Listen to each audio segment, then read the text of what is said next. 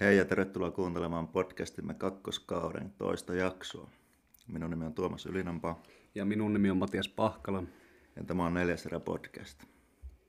Okei, meillä on nyt tässä jaksossa niin vieras. Meillä on Elias Körkkö, judoka.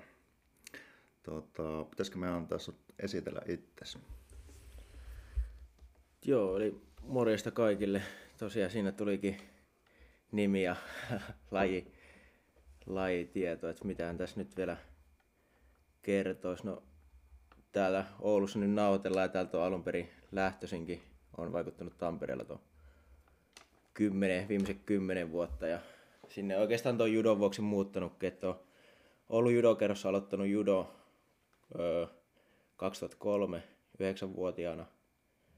Sitten tota, jossain vaiheessa toi kisakärpänen puras ja aloin kisaamaan ja oikeastaan jostain 13-vuotiaasta asti sillä tavoitteellisesti harjoitellut ja öö, 15-16-vuotiaana muutin Tampereelle, oli paremmat treenimahdollisuudet siellä ja siitä asti sitten eri ikäluokkien maajoukkoissa reenannut ja kisannut aina tähän päivään asti.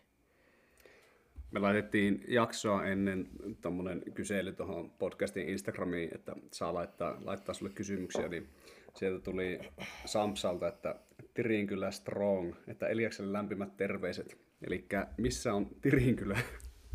No, Tirinkylä on yksi parhaimpia paikkoja maailmassa, ellei jopa paras. Ja Samsalle tosiaan terveiset, että muistan mieheni. Ja tota, Tirinkylä on tuossa, onko se nyt te, no tuossa Kiimingin kyljessä, sanotaan näin, jos ei joku tiedä missä Kiiminki on, niin se on Oulusta noin pari kilsaa pohjoiseen.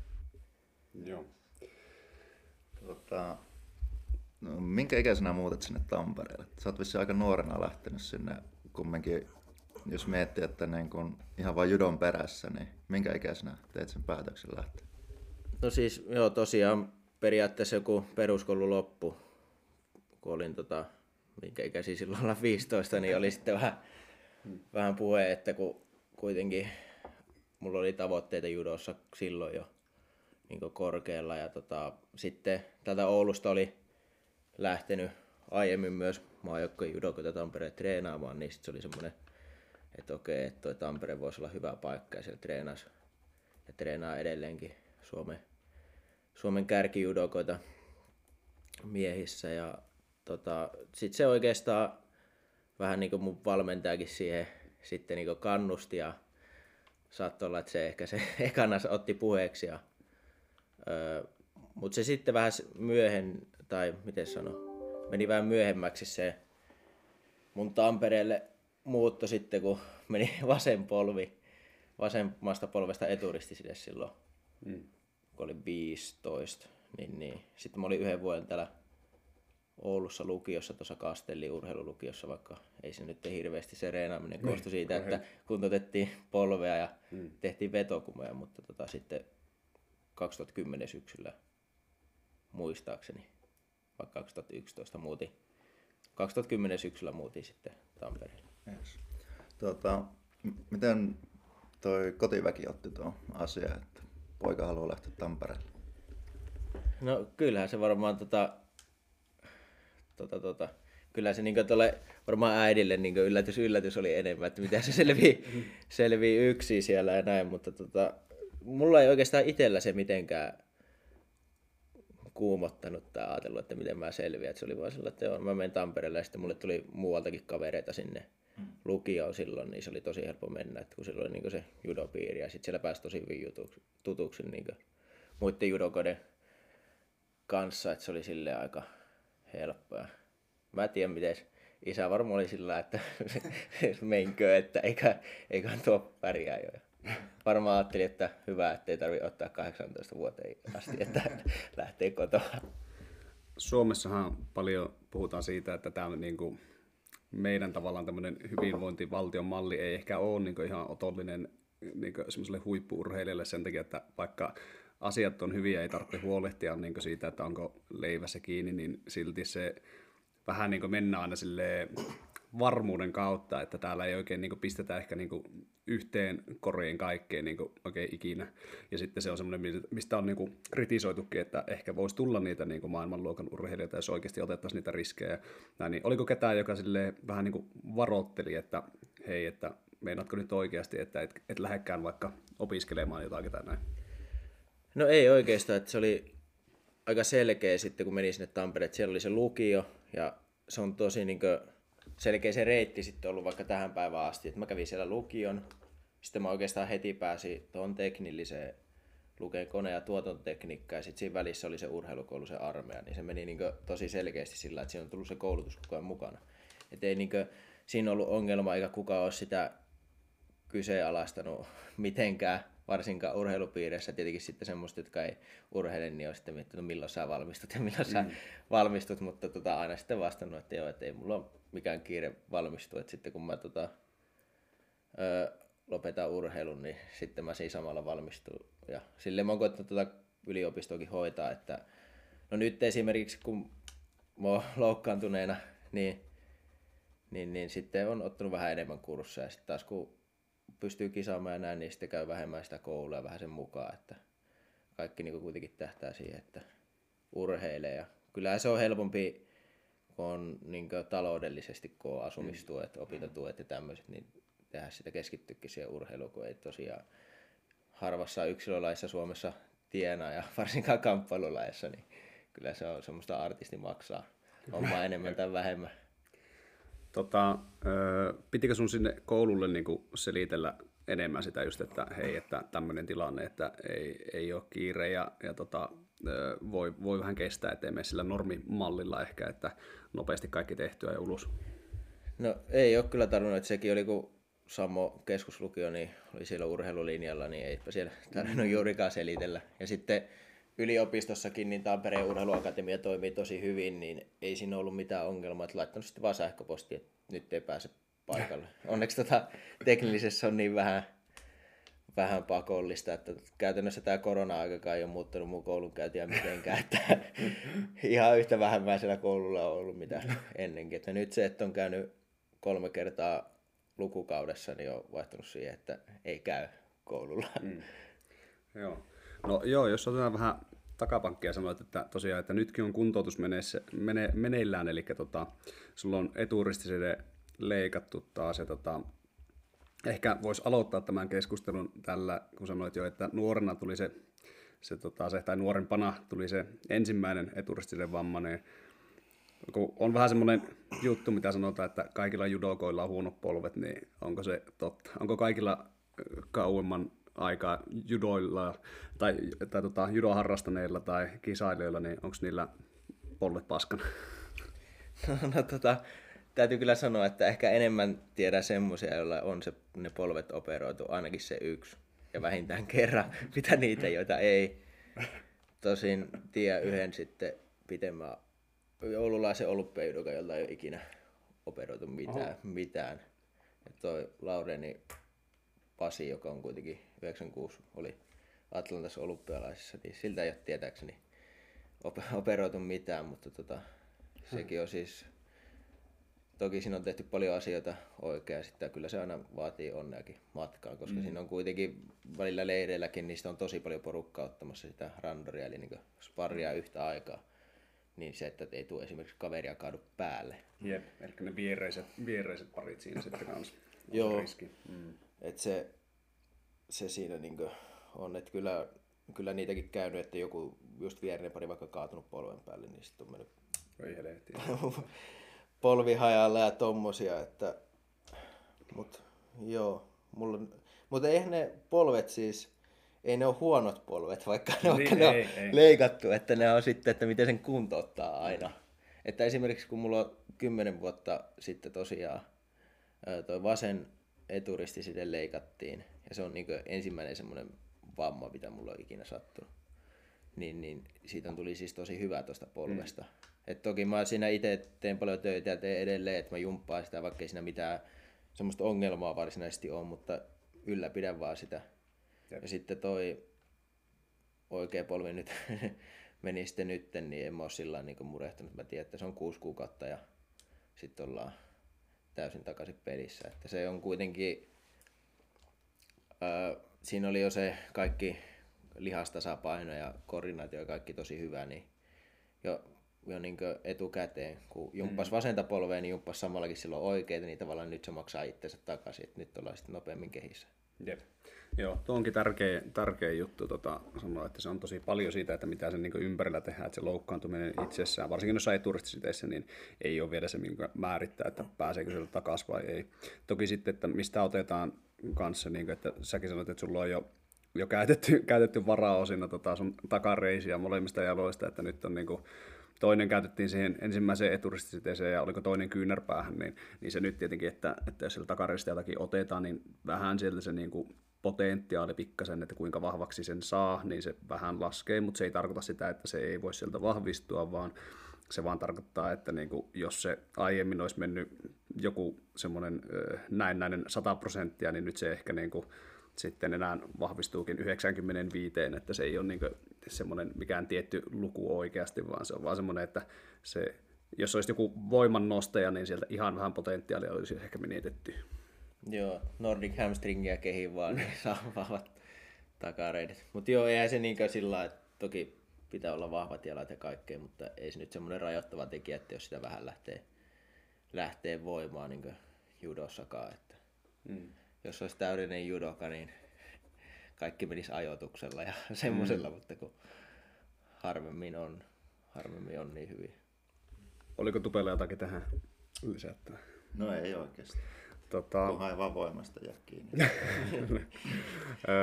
Mulla oli semmoinen kyssäri tähän vielä, että että kun noita judossakin on aika paljon ollut niin vuosien saatossa niitä sääntömuutoksia, niin onko, ne niin kuin, onko niitä perusteltu sille just näillä, niin näillä vammoilla, että siitä tehtäisiin niin turvallisempaa vai mikä niissä on ollut niitä perusteluja? Esimerkiksi yksi niin nyt kuulijoille, kun meilläkin on paljon tämmöisiä ei-judoka-kuulijoita, niin tota, Yksi juttu esimerkiksi oli se, että ei saanut enää mennä niin tuonne tavallaan jalkoihin niin, kiinni. Niin, Niin. Joo, no siis siinä varmaan, no mä oon kuullut tämmöistä ja muistaakseni, kun sitkin on aika ja silloin on ollut aika nuori, niin aina tajunnutkaan keskittyä aina mm. kaikkiin mm. juttuihin, niin siinä tota, oli ehkä se, että sitä haluttiin ehkä vapaa-painista enemmän erottaa, että koska niin, kyllä se olisi niin täysin käy- käytännössä niin vapaa painia, jossa niin menisit jalkoihin. Ja osahan olikin semmoista, että ne oli semmoisessa 90 kulmassa ja sitten suoraan jalkoihin ja sieltä vaan niitä nostoja. Mutta tota, sitten sitä vaihettiin, no joo, siinä oli varmaan syynä se, että haluttiin erottaa sitä ehkä vapaa-painista. Mm-hmm, ja sitten tota, kai siinä haluttiin myös, että ottelijat on vähän suorempana. Ja sen jälkeen, niin, sen jälkeen se vaihtuikin oikeastaan Pekingin jälkeen muistaakseni, että semmoisen jonkun kombinaatio, heittokombinaation kautta tai tämmöisten, niin sitten sai mennä jalkaan, tai että kaveri teki okay. yrityksen, niin sai mennä jalkaan, mutta suoraan ei saanut mennä. Niin siinä tuli tosi hienoja heittää, älyttömän näyttäviä nostoja, kun miettii, toinen lähtee hyökkää ja toinen nostaa. Kun ennen se oli ollut sillä, että suoraan jalkoihin ja toinen vetää levyksiä ja siitä lähdetään nostaa. Mutta tota, sekin sitten lähti pois, kun siinä oli aina vähän vaikea tulkita, mutta mun mielestä ne on aika hienot säännöt siinä vaiheessa. Sekin on lähtenyt pois, että Joo. okei. Okay. Enää ei ole pystyssä saa olla ollenkaan niin mennä suoraan, suoraan jalkoihin. Et se ehkä oli, kun se lähti kokonaan pois, niin mietti, että miten tässä nyt käy, mutta sekin meni ihan hyvin, että kyllä sitä, jos vaan haluaa, niin pystyy muokkaamaan sitä judoa. Mutta ehkä kyllä se semmoisille, jotka teki sitä että oikeasti suoraan jalkoja, mm. se oli ainoa mitä ne teki, niin kyllä se varmasti sen Pekingin jälkeen, niin mm. niille se kynnys kasvoi ja ne ei enää pärjännytkään kyllä. sitten. Joo, se on, tämä nyt on tietenkin aina, että mistä näkökulmasta ajattelee, mutta tota, se oli itselle semmoinen niin kuin, muutos, mikä oli vähän sellainen, niin kuin, että tuntuu, että lähdetään niiltä juurilta, että kun kuitenkin niin kuin, kamppailulajita tälle, että ne on niin kuin, sieltä tavallaan alun perin niin ollut siitä, että realistiset tilanteet ja sitten siihen pitää niin saada tekniikat, jotka toimii. Niin sitten se, että mitä enemmän niin rajoitettiin ja mennään niin johonkin tiettyyn suuntaan, että vaikka siinä on toki se, että saadaan niistä lajeista erilaisia, niin samalla vähän harmitti se, että, niin kuin, että, että onko se enää niin sitä, sitä tavallaan niin kuin, niin kuin puhasta niin judoa tavallaan, ja onko se sitä, niin kuin, että, että jos ajatellaan taas, että, että jotain asetellaan vastakkain, niin osaako se vaikka se joka on aloittanut 2010 judoon tai 2015 judoon, niin osaako enää niin kuin oikeasti niin kuin vaikka NS-painia tai tämmöistä niin kuin mikä, mikä on sana, suomalainen sana niin grappling-sanalle, että tavallaan semmoinen, niin jossa vaan niin mennään, niin, mm. niin kuinka hyvin se tavallaan niin pärjää semmoisessa. Niin, kamppailla tavallaan, niin kuin, että, että, ja sitten taas kerran tämä ei ole mikään että yksi ja ainoa oikea mielipide, mutta se, se niin itsellä tuli silloin mieleen, että, että se oli tavallaan hienoa mun mielestä, kun siellä oli niitä sääntöjä, että sai mennä jalkoihin just sen takia, että se oli semmoista niin kuin, vähän niin kuin, äh, täydempää judoa, tai se oli semmoista, että siellä niin kuin, tuli ne, tuli ne tota, äh, realistiset, realistiset jutut siellä niin kuin vastaan, ja sitten niin kuin, kuitenkin osattiin tehdä asioita. Niin, tota, tuohon sanoisi, ehkä semmoinen, että kun mikä itsellä tulee mieleen, niin kyllä se tavallaan se judo on silleen se itse matsaaminen, kyllä niitä voi siis edelleen toki harjoitella, että se ei ole reeneissä kielletty, mutta kisoissa, kisoissa kielletty suoraan jalkoihin meneminen, niin kyllä se niin kuin, siis on tosi erittäin niin puhdasta judoahan se nyt on, mm. vaikka siinä ei ole niitä tekniikoita on rajoitettu.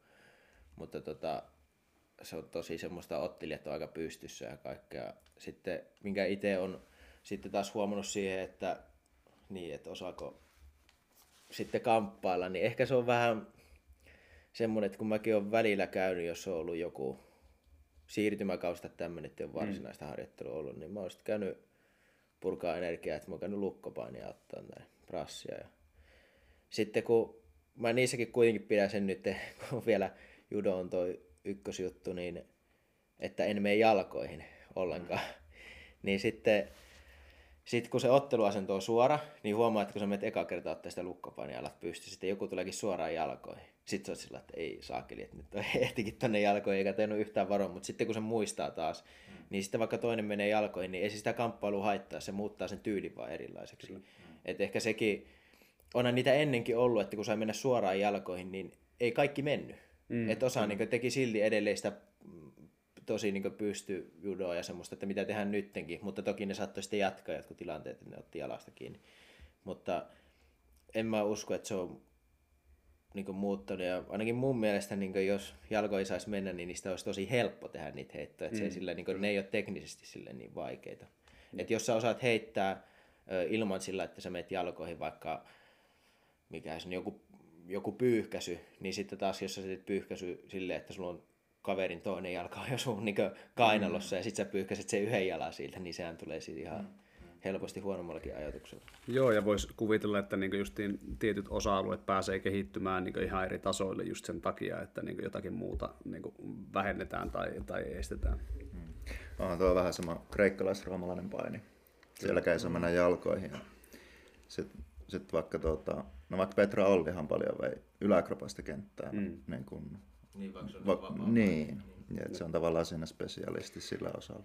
Joo, ja itse asiassa niin kreikkalais-roomalaiset painithan on tosi monesti käynyt niin vapaa-painikisoissa ihan niin. Niin huvikseen mm. ja pärjännyt hyvin, että, että se, ei se niin silleen, kunhan sitä sieltä reenistä niin jonkin verran löytyy tai sitä ymmärrystä löytyy, että ehkä se niin kuin, ei olekaan semmoinen realistinen juttu tai, tai sitten on, en tiedä, mutta, mutta se että tavallaan semmoinen katastrofitapaus, mikä tulisi mieleen, olisi se just, että et, niin kuin, tai mun mielestä semmoinen katastrofi olisi se, että tavallaan, että, että sit niin kuin, ei enää niin kuin, tai että se niin, niin vahvasti ne tavallaan ne kisasäännöt niin kuin ohjaa sitä treeniäkin, että sitten niin kuin olisi just niin kuin vähän niin kuin heikompi kamppailija, mm. vaikka olisi todella hyvä sillä jollakin osa-alueella. Perinpolo ei toimi kadulla. tota, mulla olisi pari kysymystä vielä tuohon judoon liittyen ja sitten myöskin vähän sun, sun näkemyksiä siitä, mutta niin kuin eka kysymys olisi se, että vielä vähän tästä judosta, että miten ne otteluajat menee ja mitä judo sun mielestä vaatii? No, tota otteluajat menee silleen, että se normaali otteluaika on se neljä minuuttia. Ja sitten jos sen jälkeen on tasan, eli ei ole niin heittopistesuoritusta tullut, koska tota, judossa se, niin niitä pisteitä tulee niistä vasari tai sitten ippon. Ja ipponista se, tosiaan se matsi loppuu ja vasari on sitten vähän semmoinen ei niin täydellinen heitto. Ja sitten öö, tietenkin sidonta 20 sekkaa. Sitten jos luovuttaa kuristukseen tai käsilukko.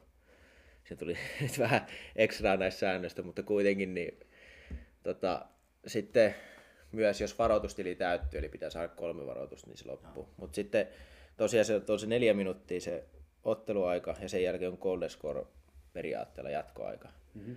Joka tosiaan, joo, siis se tosiaan päättyy heittopisteeseen tai sitten niin kolmen varoitukseen. Eli jos kummallakin on varoitustilit tyhjät, niin sitten pitää saada se kolme varoitusta toisella, että se, että se ei niin siihen seuraavaan varoitukseen tavallaan kuitenkaan välttämättä pääty.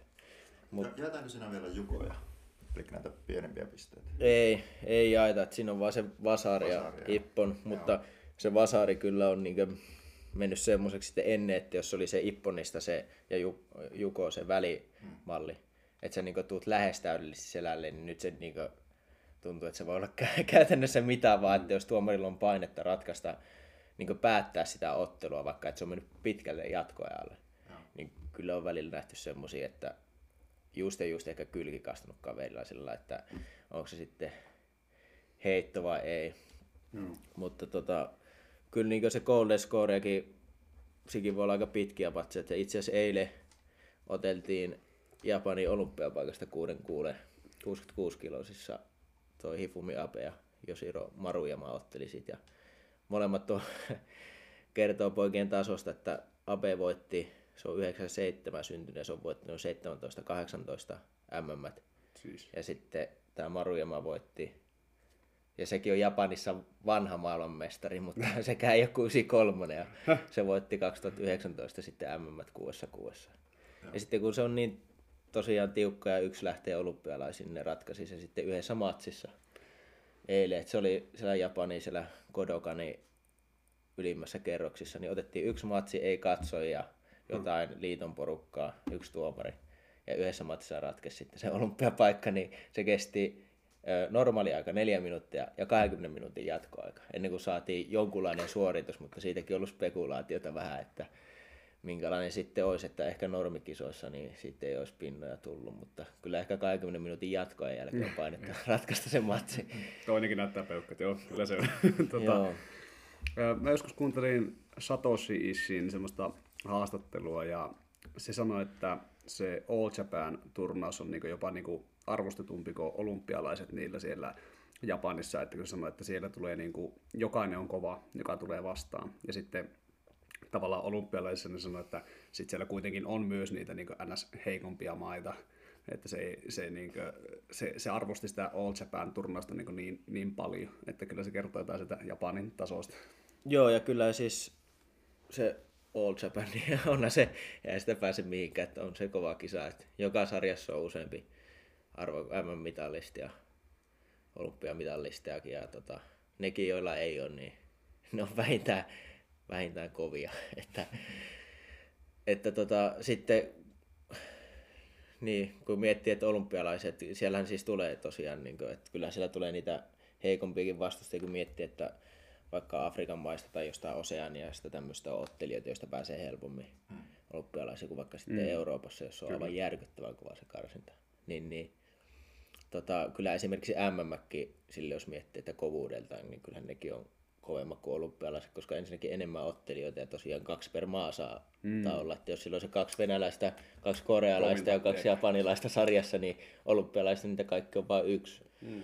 Mutta olympialaiset on kuitenkin sitten, se on aina yksi päivä, niin toisaalta siellä voi käydä mitä vaan, että tota, siellä on sitten taas näitä kovimpia puonnut ekalla kierroksella joillekin heikommille. Että ja tavallaan aika monen vuoden työ sitten niin kruunataan siinä, että siinä on taas se. Niin, kyllä. Joo, sehän hyvin vastasit tuohon lajin luonteesta, että miten se menee säännöt ja tälleen päin. Niin... Mulla on säännöstä yksi vielä, mutta... No, kysytään tässä vaiheessa. Joo. Eli tota, sanoit aiemmin silloin, että sulla on paljon sitä, niin kuin, että se mattopeli on vähän niin kuin sitä sun erikoisuushommaa ja että teet matalia niin heittoja ja muita, mutta tota, oliko se Nevatsa se, se termi, mitä käytettiin siihen? Joo, Nevasa. Joo, joo Nevasa, no niin, joo. niin, niin tota, miten siinä sitten niissä säännöissä, että niin kuin, ilmeisesti siinä on aika vähän aikaa, mutta miten se määritellään, että kauaksi siellä on aikaa siellä matossa? No, siis nykyisiä sitä on tavallaan, annetaan enemmän aikaa Nevassa, mutta kyllä semmoinen, niin semmoinen punainen lanka siinä on, että sen pitää niin kuin, olla jatkua. Että siinä, siinä pitää olla siitä matossa se punainen lanka, että miten se niin etenee että jos mä menen mattoon ja sitten mä vähän revin kaveria tohon suuntaan, joo ei lähde tohon suuntaan, niin kyllä se tuomari katsoo, että tosta ei tule mitään, että toi on ihan kädetön tuo äijä tuossa mm-hmm. matossa, niin se komentaa ylös. Mutta jos se, niin kuin, se menee mattoon se tilanne ja sitten sä jatkat siitä ja se, niin, se niin näkee, että se etenee, niin kyllä se antaa sitten jatkaakin se. Okay. Ja tosi välillä sitten voi olla semmoisia, että kaveri repii jotain kuristusta ja sulla ei käytännössä toisella on siellä alla, niin vaikka naamalla se, se tota, kaulus, jolloin siitä pitäisi tulla sitten mateenin välillä, ne antaa niin niitä repiä aika kauan, mutta pääasiassa, jos se menee sille niin pitäisi, niin se pitäisi niin olla jatkuvaa. Ja sitten jos on joku tilanne, just joku kuristus ja tämmöinen näyttää, että se ei niin vaan kuristu, niin mm. sitten. Että... Mm. Mutta mut joo, silleen se menee. Joo, tuosta mattopainesta vielä, niin saako kisoissa vetää kaardia? Eli tiedät varmaan mistä Joo, puhuu. kyllä.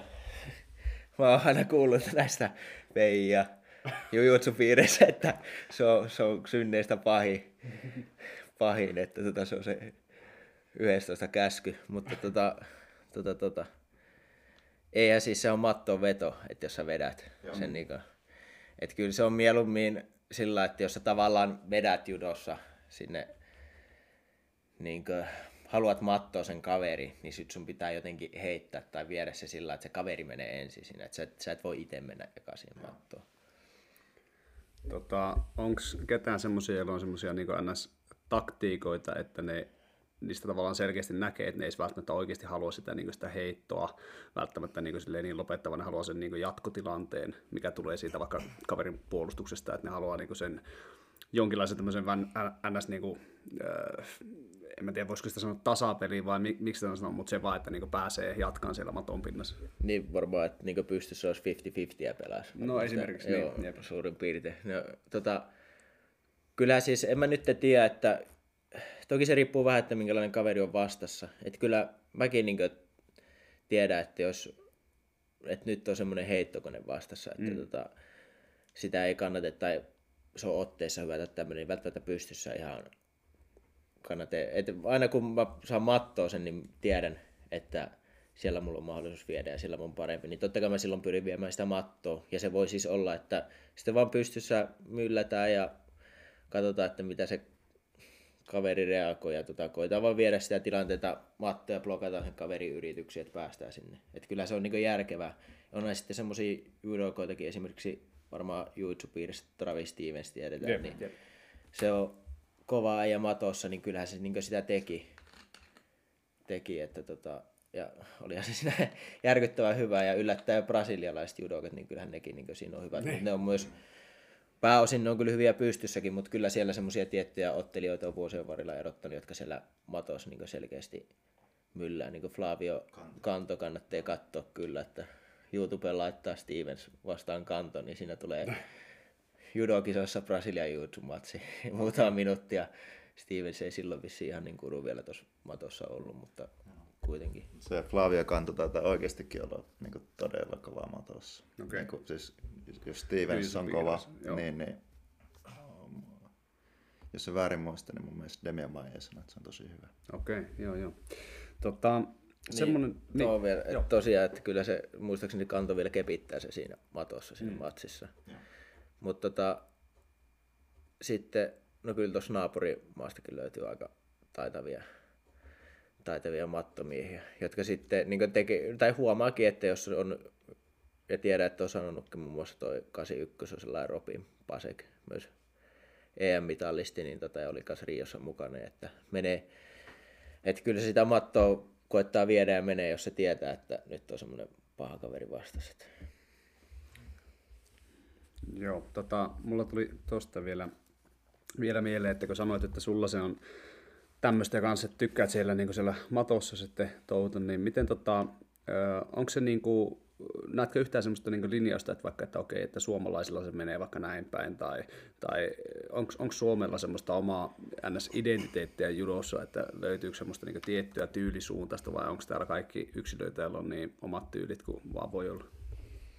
No kyllä se menee aika lailla, aika lailla noin, että kaikilla on vähän omanlaisia. Ehkä se jakautuu sille, että enemmänkin alueittain tai seuroit, tai tietystä voisi sanoa semmoista isommista kisaseuroista, että minkälainen tyyli on.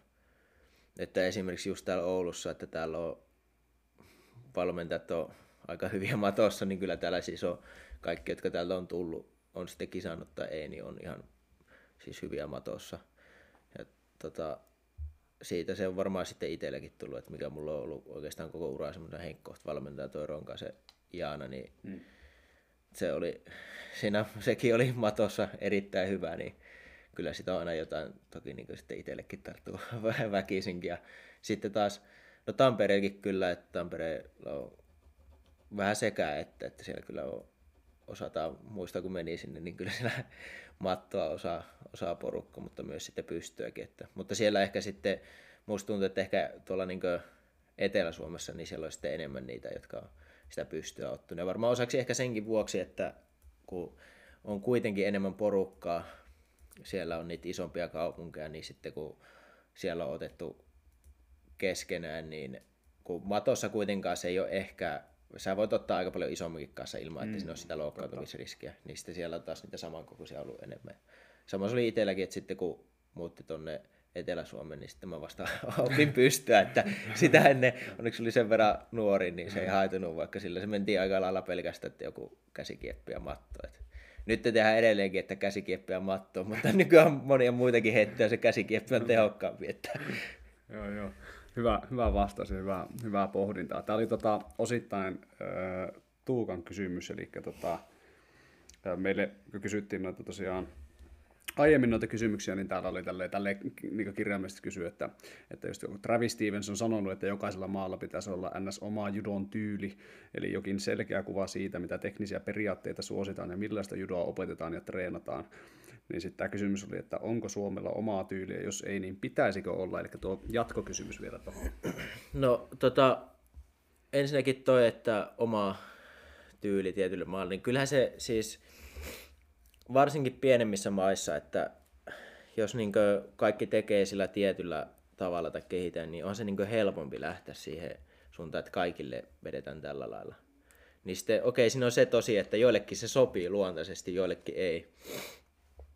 Niin, niin tota, kyllä se on niin semmoinen ehkä tehokas reitti kehittää sitä maajudoa tosi, ei aina se mukavin tai luovin, mutta sitten, niin, ehkä, no, ehkä silleen, että toi, siinä ei ehkä ihan täysin, että menisi kaikki siihen samaan, mutta tietyllä tavalla. Että jotain tiettyjä juttuja, että vaikka, vaikka joku tietty osa-alue kehitettäisiin sillä samalla, mutta kuitenkin semmoinen tietty vapaus. jos näet, että toi ei ole vaan niin kuin, se on tämmöinen nopea ja tosi hyvä tuossa niin pystyheitto ihan luontaisesti, niin toki sitä pystyy sitten. Ja taas, sitten jos joku on vähän semmoinen tankkerimaisempi ja nähdä, että sinne matossa vetää hirveällä prosentilla kavereita, niin toki sitä pitää kannustaa siihen, että ei sitten tehdä sillä lailla, varsinkin kun sitä porukkaa on vähän, että kaikki, että no sä oot hyvä kyllä tuossa mattojudussa tai sä oot hyvä pystyssä, mutta tehdä sille, että nyt keskitytään pelkästään, että yeah. tähdätään tähän. Että semmoinen pieni luovuus siihen. Mutta toki sitten taas Japanissa, kun, no esimerkiksi nyt se Japani, että kun siellä on paljon sitä väkeä, niin ihan järkyttävä määrä, niin ja siellä on ne tietyt tyylit, että miten sitä on aina tehnyt, niin niillä on se tietty semmoinen, että voidaan sanoa, että tällainen on japanilainen judoka ja se mm. kyllä pätee. Mutta sitten on, sieltäkin toki erottuu semmoisia, että ehkä selkeämmin sitten, että jos jollakin on tosi niin epätavallinen tyyli, että mitä, että toi tekee tuommoisia nostoja, tuommoiset tosi epätavallista mm. japanilaiselle. No. Kun taas sitten normaalisti se on semmoista oppikirjamaista judoa. Joo, tota, Tuossa oli aika paljon samaa semmoista pohdintaa, mitä mekin ollaan puhuttu täällä ääneen aiemmissa jaksoissa, että ehkä tämmöisessä niin kuin pienemmässä maassa ja jos sitä niin kuin harrastajakuntaa ei tule sille ovista ja ikkunoista, niin just pitää mennä vähän niiden yksilöiden mukaan enemmän ja sitten jos on massaa ja on silleen, niin kuin, pystytään tavallaan niin sanoa, että no tämä on se meidän tyyli, koska sitten ne, kelle se sopii, niin ne sieltä niin kuin jää kuitenkin ja sitä on sitä porukkaa, niin ei, ole, ei tarvitse mennä sen yhden tyypin mukaan niin paljon. Joo, mä mietin, että mitä Travis itse tarkoitti tuolla. Koska mun mielestä Travis on myös sanonut tälleen, että se on ottanut niin kuin, Jenkeissä on painio iso juttu. Mm. Niin, sieltä juttuja on niin kuin judon puolella myös brassijuitsusta. Sitten musta tuntuu, kun on välillä kattonut judoa, että niin kuin mongolialaiset ottelee aika paljon samalla tavalla. Mm sillä niin kuin tosi kyykystä lähtee ne niin kuin heitot. Ne on jalkojen päällä, vaikka ne on tosi matalana, mm. sinne polvet maassa. Että tuleeko se sitten se niiden siitä mongolialaisesta painista nekin, nekin jutut. Ja sitten Venäjällä on paljon samboa mukana siellä. Se näyttää niin kuin osalla niin kuin, no, melkein sammalta se niiden mm. judo. Niin, että en tiedä, olis, olisiko sitten tota niin kuin tarkoitettu tuolla, että pitäisi olla se oma tyyli tehdä sitä, ettei vaan niin kuin, koiteta matkia välttämättä liikaa japanilaisia. En, en tiedä sitten. Mm, Mutta onko niinku suomalaisilla joku semmoinen tietty karikatyyri, mikä niinku toistuu sun mielestä? Onko se joku fyysinen tekijä tai onko tämmöistä olemassa? No, ehkä siis jos miettii ihan niin ykkös, tai sillä että ketkä on vuosien varrella on semmoisen kärki, niin kyllä suomalaiset, sitä matosta kun on tässä puhuttu, niin kyllä mun mielestä niin pääosin suomalaiset on siinä kyllä hyviä. Mm. Ja sitten ei se niin fyysistä ominaisuuksista ikinä ole jäänyt kiinni, että ehkä välillä on semmoista, että lähdetään ehkä kumartelee vähän sinne ehkä, että ei ole semmoista, että vähän su- suomalaisen osa voi olla, että ei sille luota siihen. Vaikka tiedät, että Suomessakin on ollut niin tosi taitavia judokoja, joilla kaikki taito ja tämmöinen riittää ja on, on edelleen. Ja, tota, nyt on silleen niin hyvältä näyttää, että meillä on aika se tavallaan, että mikä tuossa maajoukkojen ringissä reenaa, niin siinä on aika hyvä porukka ja paljon lupaavaa porukkaa, että kyllä tässä niin hyvältä näyttää tällä hetkellä. Ja, ja ton, ja, mutta joo, tosiaan ei ehkä semmoista tiettyä tyyliä, vaikka nyt kun meille tuli tuo uusi slovenialainen päävalmentaja tuossa syyskuun alussa aloitti tuo Rock Draxik, joka on siis maailmanlista ykkönen ollut tuossa ja uh-huh. Seitsemän EM mitallia ja voittanut kaikki äijät, mitä omasta sarjasta on löytynyt, että tota, vetänyt kaikkea lättyä. Ja siinä on hauska, kun joskus jutellut ja kysynyt, että oletko otellut tätä ja tätä vastaan. Ja sitten sanoi, että joo, olen voittanut kahdesta. Sitä on ihan hauska, hauska kuunnella, mutta tota, silloin on ollut semmoinen hyvä meininki ja semmoinen tietty konsepti, miten se on kehittänyt sitä judoa, että niinkö, tosi siis kovia leirejä ja ja reenässä vedetään kovalla sykkeellä ja kovalla tahdilla ja tehdään, että se niinkö, siihen, että niinkö, haluaa ajaa siihen, että vaikka se itse se judo vaihteleekin eri tyyppien välillä, mutta siihen, että kun se matsi alkaa, niin siihen asti ajetaan sitä toista, että se, kun se matsi loppuu, että ollaan mm. niin kuin, ettei se jää niin sitä kunnosta tai mistään semmoista kiinni, että ollaan aina valmiita joka tilanteeseen, ollaan nopeita, ollaan tehokkaita, niin kuin se on itsekin ollut. Että. No nyt päästään jo siihen, kun kysyy siitä judokan ominaisuukset, mitä se tarvii, niin tuossa sanoit, että nopeus on ainakin mutta niin kuin, mitä jos muuta sun mielestä judokan tarvii osata? No kyllä siinä, kun mä kerroin siitä aikaisemmin tässä sitä matsista eilen, mikä otettiin, mm. se Japanin olympiapakka ratkaistiin, niin löytyy varmasti YouTubesta, kun laittaa, että Abe vs Marujama. Niin, niin siis siinähän kävi, että kun 24 minuuttia otella, niin kyllä se kertoo, että sitä vaatii sitä kestävyyttä. Oikeastaan niin kuin no mitä nyt kamppailijoilta vaaditaan, vähän kaikkea, vähän kaikkea, mutta tota, no sanotaan näin, että kaikkea ei tarvi olla ihan niin huippua, mutta mikä ei saa olla rajoittava tekijä. Et mm. Pitää olla tie, kuitenkin, ei välttämättä vahva, mutta ainakin niin jäntevä vähintäänkin, että jos ihan fleku semmoinen löysä, niin no se ei niin tiedä hyvää muutenkaan vammoja tuommoisten kannalta, mutta pitää olla semmoinen jämy ja tarpeeksi liikkuva, ettei se tosiaan rajoita mitään tai altista vammoille ja kestävä ja tietenkin sitä lajipelisilmää. Semmoinen koordinaatio, semmoinen kehohallinto on tosi niin ehkä tärkeä, minkä mä nostaisin. Ja sitten se nopeuskin on tietenkin aina vähän suhteellista, koska mä tota, itse sen vasta pari vuotta sitten niin oppinut, että se nopeus ei ole sitä. Et toki, että sä voit olla, niin kuin, siis, jos sä oot fyysisesti niin nopea, mm. niin sä teet huolimatta siitä, missä asemassa on kaverit, niin sä oot, pystyt kääntyä tosi nopeasti. Mutta se, että jos sä, sulla on pelisilmää siinä, mm. kun sä ottelet ja sä osaat niin viedä itse sellaisen niin suhteessa siihen kaveriin jo valmiiksi, että se kaveri ei taju sitä, että toi onkin jo puoliksi kääntynyt tuohon heittoon. Niin jos, se, että jos sä heität kaverin vaikka niin niskalenkillä suoraan sillä, että te olette niin rinnakkain ja heität sen niin on se nyt pidempi matka kääntyä 180 astetta kuin sille, että sä oot jo vähän kylkieessä siinä. Mm-hmm. Niin vähän, että siinä on, niin kuin, se on paljon sitä pelisilmästäkin, että kun nopea sä oot, että just jos, jos joku vaikka näyttää jotain heittoa ja sitten ajatellaan, että toi on niin kuin, että ihan uskomaton nopea kaveri, että se heitti mut vaan tosta vaan, mutta sekin voi olla, että sä et tajunnut sitä, mutta se oli jo puoleksi sisässä siinä heitossa. Kyllä, kyllä. Et se, tai sitten se vaan vei oikeaan suuntaan sitä, että se on paljon niin tämmöistäkin. Pitää olla, osata oikein, vaikka sä oot niinku voimakas ja semmoinen niinku judossa, mutta sun pitää osata myös olla rento siinä. Mm. Et jos sä koko ajan puristat, oot semmoinen jäykkä, tosi niinku sulla tietyissä tilanteissa pitääkin, että sä blokkaat sitä kaveria selkeästi, mutta jos se on koko ajan, niin se vie energiaa ja sä et pysty tekemään mitään nopeasti. Mm. Ja sä et käytä mitään muuta kuin sitä hirvittävää voimaa ja sitä käyt niin oikeassa tilaan, tai hirvittävää voimaa, kellä sitä on. Mutta tota, että sä vaan tunnut, että kaveri että onpa se jämäkkä, mutta oikeasti se ei näin ole niin kuin, se vaan tuntuu siltä. Taito, taitolaji kumminkin pohjimmiltaan. Joo, kyllä se on, että vaikka siinä on niitä voimaa ja niitä piirteitä, mutta niitä nimenomaan pitää osata käyttää oikein. Että on varmasti niin moni semmoinen, joka ei ole niin maailman kärjessä tai ei ole sille niin hyviä, niin voi ollakin, että ö, ovat niin sarjan vahvimpia tai tosi vahvoja, hmm. mutta se, että miksi ne ei ole niitä huippu äijä sen takia, niin se nyt tarkoittaa sitä, että niin sit vaan pitää niitä taito-ominaisuuksia tämmöisiä mahdollisesti kehittää.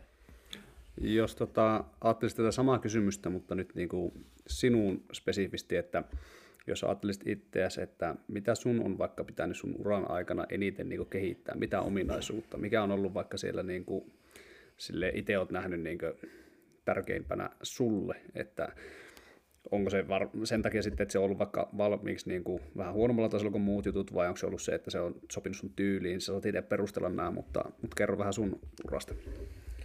No tota, mitähän se ehkä, mulla ei nyt ole mikään ollut semmoinen niin selkeästi huonompi, että mun kuitenkin aina liikkunut tosi paljon niin penskasta asti, että vähän kaikenlaisia lajeja tullut niin vapaa-ajalla harrastettua, mutta ehkä mikä, jos sanoit, että mitä on pitänyt kehittää, niin ehkä niin sitä niin psyykkistä puolta, että mulla on aika kova jännittää matseja. Sitten se on niin välillä mennyt ihan muruseksi se otteleminen, ettei ole pystynyt niin oikeasti tekemään mitään.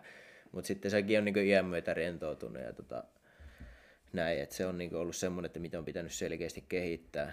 Mutta tota, öö, mahdollisesti ehkä jotain maitohapon kestävyyttä ja semmoista olisi, niin kuin, se on ehkä ollut semmoinen, että sitä ehkä jälkeenpäin, kun miettii, niin ehkä semmoinen, että mitä olisi muuten joutunut tekemään myöhemmin enemmän, mutta onneksi meillä täällä silloin, kun mä olin tosi siis nuori, jotain mm. 13 täm, tämmöistä, niin meillä oli semmoisia kuntopiirejä, joissa meni oikein hapoille täällä.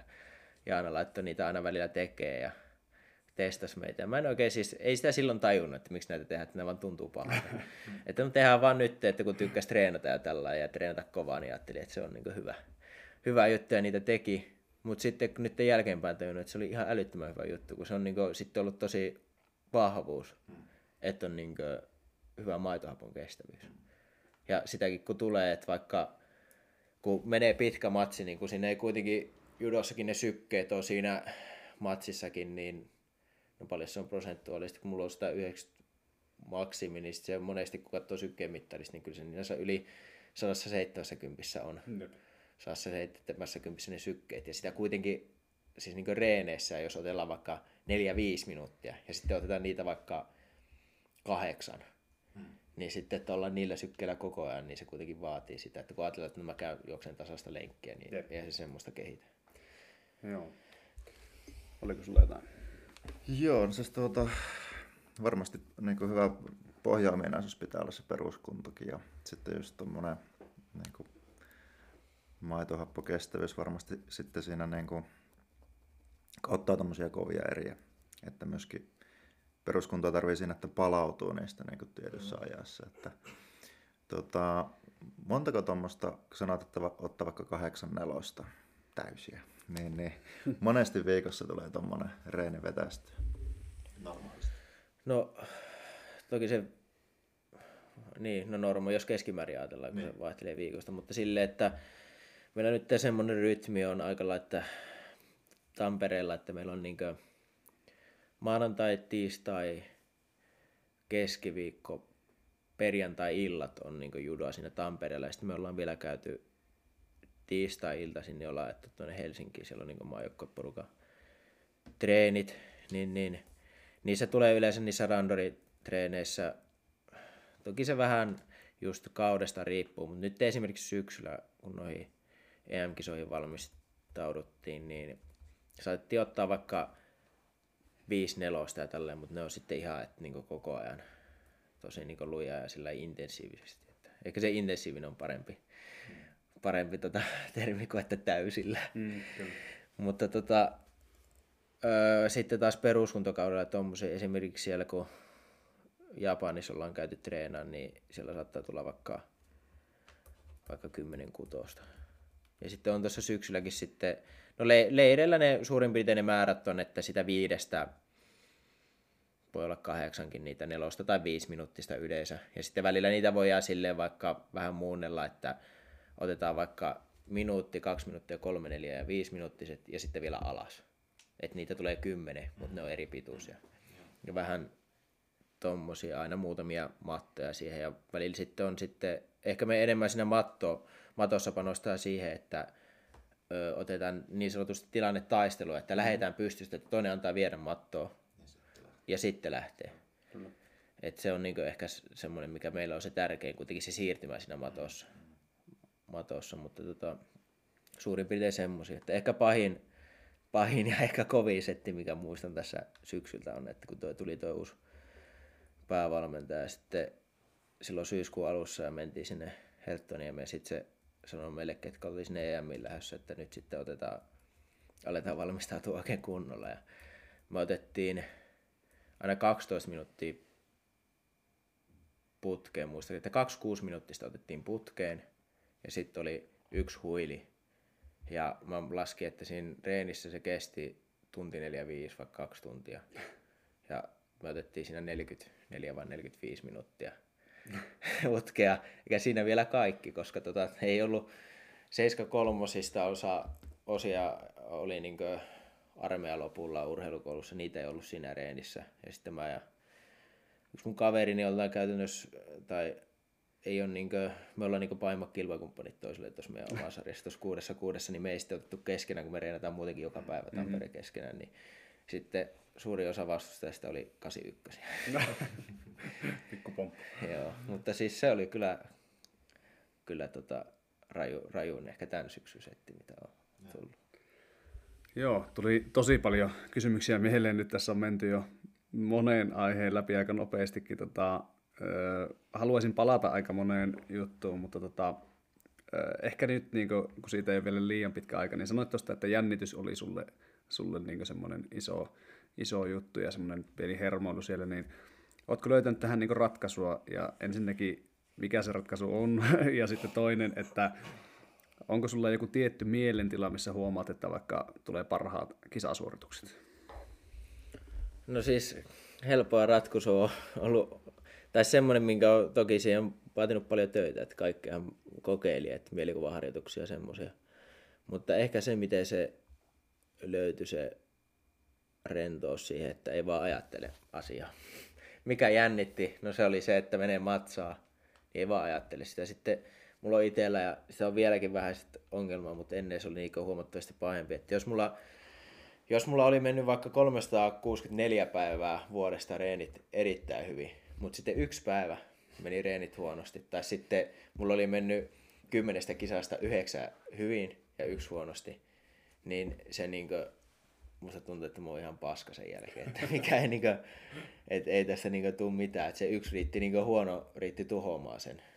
Se saattaa olla ihan reeni sisälläkin, mutta nyky, ny, nykyisin siihen osaa niin vaan suhtautua rennommin, kun tavallaan se juttu on tullut taas ehkä sitten niin kokemuksen kautta, koska tietää, että näin on sattunut ennenkin, mm. ja sitten on taas palattu, niin no big deal. Ja sitten ehkä osaa enemmän tajuta sen, että okei, että on, vaikka ollut kova reenijakso, niin no nyt noihin EM-kisoihin esimerkiksi valmistautumissa mulla tuntuu välillä, että en pärjää kellekään, että tuntui tosi huonolta, kun se oli niin kovia reenivikkaa mm. alla.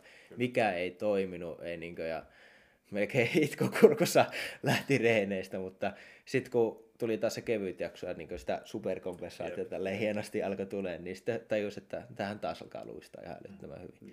Et se on ehkä tuonut siihen sitä rentoutta, mutta taas sitten kisoissa, niin toki sulla pitää vaan siinäkin vaan niin kisata, että kyllähän se löytyy, että se ei saa olla mikään semmoinen niin sanotusti niin poikkeavalta tuntuva päivä. Että jos sä kisaat harvoin, niin totta kai sua jännittää. Mutta jos sä kisaat niin sille useammin, niin se tuntuu normaalimmalta ja näin. Ja sitten tosiaan ei vaan ajattele sitä liikaa. Et en, mä en katso esimerkiksi, kun on mun vastustaja on vasta kuin seuraavana aamuna, Okei, aamupalalla tai aamupalan jälkeen. Koska loppujen lopuksi sillähän ei sen kannalta ole merkitys, että kun judossakin pitää voittaa, jos haluat voittaa sarja, niin kaikki pitää voittaa. Mm. Et se on niin yksinkertaista, että tota, mutta se on ehkä se. Ja sitten en mä niinku kisoissakaan, mulla on semmoista tietyt, että joku valmentaja saattaa, että tällaisen ottelee ja tehdä näin, niin mä mietin ne kerran valmiiksi sen jälkeen ja sitten se on siinä. Ja sitten käytännössä siihen asti, että mut kutsutaan matolle, niin mä en mieti sitä. Et sitten vasta, no ehkä jos mä oon justi, että mun on niinku, mä oon seuraavana, niin sitten mä mietin, että no okei, että nyt lähetään. Mutta siinäkään liikaa, jos mä huomaan, että mua se stressaa, niin sitten mä niinku en ajattele mitään. Että koitan vaan katsoa vaikka, että tota, onko varpaanko ne leikattu tai jotain tämmöistä, että sillä sen, se on auttanut. Eli sulle sopii semmoinen niinku re, ää, rento fiilis, että tavallaan niinku haluat vähän rauhoittaa itse, sitten mennään lähteä ylikierrokselle muuten. Ymmärsinkö? No joo, ehkä siis mulla on enemmän semmoinen, että se silloin kun jännittiin, saattoi olla, että välillä lamaantui ihan täysin. Mm. Mutta sitten taas siinä on semmoinen, että se on siinä ekassa matsissa vaan. Mutta toki sulla pitää ekassa matsissa olla rento, koska judossa ei tuu toista ne, matsia, jos ne. sä et voita ensimmäistä. Kyllä. niin, niin, öö, siis joo, semmoinen ehkä semmoinen, ehkä semmoinen että pitää niinku rauhoittaa itseänsä, ettei ole liian niinku jännittynyt tai mieti, että no se, että vitsi, että meni silloin kaksi viikkoa sitten mm. vähän huonosti se yksi heitto tai tämmöinen. Että niinku pitää vaan, pitää vaan koittaa rauhoittaa itsensä siihen tilanteeseen. Joo, tuo on tosi mielenkiintoinen homma, kun tuossahan on niin tosi paljon eroja, että jotkut on semmoisia, että ne joutuu niin hypettää itseään tavallaan silleen, että nyt ollaan täällä tekemässä jotakin ainutlaatuista ja isoa ja ja saada niin itsestään irti, että nyt mä menen näytän kaikille ja silleen psyykata itseään hirveästi. Ja sitten toisilla taas just toisinpäin, että niin rauhoittelee sille, että hei, tää on sitä judoa, mitä, tai tämä on sitä ottelemista, mitä mä aina teen reeneissäkin ja bla bla bla. Tämä on ihan tuttua hommaa ja ei mitään hätää ja normaalia settiä ja silleen, että on niin tosi paljon eroja, mm. eroja niissä. Ja tota, sen takia mielenkiintoista kuulla just tolle, että kun on kokenut kisailija, että mitä, mitä niin siellä, ja sitten just hauska, että sullakin on, niin kuin, että se ei ole vaan silleen, että joo, se on aina ollut mulle helppoa, vaan siellä on, niin kuin, löytyy sitä tavallaan sitä niin kuin, niin kuin, perspektiiviä tavallaan senkin takia, että se ei aina ole ollut helppoa ja, ja tälleen näin. No, tota, mitäs? Tuo sen verran voisin, otapas mikäs mulla nyt oli mielessä, että ehkä tuohon just, että sitten osalla on just se, että sitten psyykataan hirveästi, että oikeasti, mm. että sä revit sen kaverin pää irti tai yeah. tämmöistä, mutta tota, mulla ei niin itsellä ole se, semmoista ikinä ollut, että mä en saa siitä mitään lisäarvoa, että mä mm. mietin, että mä menen hakkaa se. Kun mä, mä ajattelin, että niin just semmoinen rauhoittaminen, semmoinen, että ei mulla ole mitään, että mä vaan menen vetää se oikeasti se kaveri. Että, että niin kuin, jos mä ajattelen, että mä menen hakkaa sen, niin se, ei, se ehkä jännittää lisää, että just semmoinen, että kyllä tämä niin hoituu. Tai semmoinen, että just ei, ettei niin liikaa, liikaa ajattele sitä. Että osalla on sekin, ja kyllä se auttaa, että sä tiedät, että on hyvässä kunnossa. Että no mulla se on itselle auttanut, kun tuntuu, että ei ole ikinä liian hyvässä kunnossa tai semmoinen. Mutta tota, sekin on varmasti semmoinen, mikä auttaa, että kun luottaa siihen, että on niin kunto hyvä tai ei ole mitään semmoista rajoittavaa. Kyllä. Joo. se lähtee tavallaan. Mm. Niin, että on tehty asiat oikein, mm. tai ainakin siihen suuntaan, että on mm. niin sitä tavallaan sitä pohjaa siellä, että mihin perustaa sen uskomuksen, että, että pystyy pärjätä. Ja, ja ehkä siinäkin se just se, että niin kuin sanoit, että on sitä hapon sietoa ja muuta, niin kyllähän se on iso juttu. Tietää, että niistä niin kovimmista paikoista niin vielä itse on niin ihan aika vahvoilla, mm-hmm. että, että ei ainakaan sitä tarvitse, että sitten ne tekniset osa-alueet on erikseen, mutta tota, tietää, että se fysiikka siellä ainakin kestää. Joo, ja sitten on niinkö, on semmosia niinkö judokoitakin, jotka, siis ne on, niillä on se fyysinen, että ne ei ole niin hyviä niin teknisesti. Että esimerkiksi musta tuntuu, että hollantilaiset on ehkä just enemmän semmoisia tappelijoita, että ne ei ole mm. aina niin hyviä niin teknisesti ja näin, mutta niin jotenkin luottaa ja psyykkaa vaan, niin, ja sitten ne on fyysisesti hyviä, niin sille, niin kuin, sille niin pärjää. Että luottaa, luottaa itseensä ja tosiaan hyvä fyysisesti. No joo, oliko Tupella jotakin listassa, mitä haluat kysyä? Mulla ainakin on, mutta... tota. No nyt itse tästä aiheesta ei ole. Mitä seuraavaksi? Joo, no ei mullakaan oikeastaan, oikeastaan tästä aiheesta enää. Sanoiko sä vai kysyks mä? Kysy vaan.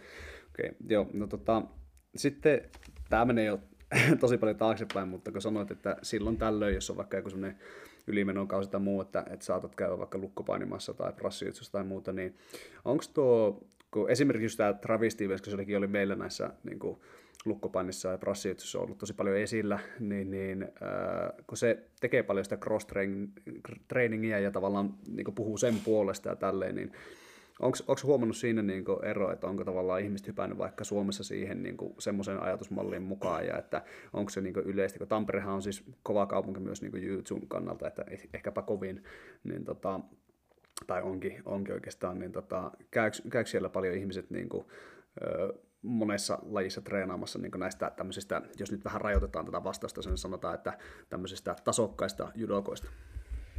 No tota, itse asiassa just kun oli tuosta Tampereen juutsusta puheet, niin TJKlla, niin kun mulla oli kavereita siellä Tampereen juutsukolla siis, niin, jotka oli siellä tota sitten, tai oli lopettanut judo, oli sitten mennyt prassia siellä niin painunut ja sitten, sitten sai vähän kannustusta tavallaan ja kun ne teki reeneissä niitä kikkoja, niitä, mitäs näitä nyt oli, Kiss of the Dragon ja sun, sun muita näytteli siellä, niin sitten kiinnostuttiin vähän, että joo, että pitäisi tulla joskus käymään ja sitten mä kävin siellä pari kertaa ja pari muunkin judokan kanssa semmoista, jotka on niinku luontaisesti ja muutenkin ihan hyvin matossa, niin ottaa sitten prassia siellä. Ja, öö, sitten jossain vaiheessa oli sellainen jakso, että kun mä ehin ja mullakin oli vähän sinne, mulla oli semmoista pientä loukkaantumiskieltä, semmoista ei mitään isoa, mutta pikkuvammaa koko ajan, niin mä kävin tota painia prassia ja sitten kysyttiin, niin mä kävin opettaa niille kanssa judoa mm-hmm. sitten siellä prassissa. Ja tosiaan taas sitten, no siellä judotreeneissä ei ole niin muuta kuin ne kaverit tosiaan, jotka sitten prassia, niin ne on välillä näyttää jotain juttuja. Koska siis judossa just se suoraviivaisuus ja tämmöinen, mutta että siellä ei just perinpohjalla ja tämmöisiä ehkä kannata mm. näyttää, mutta tiedät, niin kuin, että miten sä vedät käsilukkaa, miten sä kuristat, miten sä menet jaloista ohi. Niin ne on niin semmoisia ydinjuttuja, mitkä mä niin näen, että siitä prassista on niin kuin, kyllä siitä on niin hyötyä semmoisissa jutuissa. Niin mä sitten vähän, siinä oli semmoista vuorottaista, mä opetin niille judoa ja sitten mä sain käydä niiden treeneissä ja kävin treenaa ja ottaa. Ja tota, hyviähän siellä on mattomiehiä siellä TIKlla, että niin kuin sanoit, että kyllä siellä ihan pahaa vastusta, vastusta saa. Ja, mutta nyt sitten ei ole, tosiaan taas siellä judo-treeneissä ei ole niin käynyt sitä prassiporukkaa, mutta kyllä sitten on ollut puhetta, että jos joku pääsisi vetämään, mutta tämä, tämä tota, virus on vähän hidastanut sitten. Mm niitä, sitä prokkista. Mutta joo, kyllä niitä on käynyt. Tota, sen verran vielä tästä, että onko niin kuin, vaikka nyt jos ajatellaan sinua, niin tota, onko niin tavallaan tämmöisellä niin tasokkaalla, jolla on oikeasti tavoitteita judossa, niin onko sillä niin kuin treenikalenterissa yleensäkään niin kuin aikaa mulle kuin judolle ja sitten niin tämmöiselle vaikka fysiikkatreenille tai tämmöiselle niin kuin suorituskyvyn parantamiselle, että, että pysty, onko se edes niin kuin realistista, että kävisi vaikka jossakin brassijutussa samaan aikaan?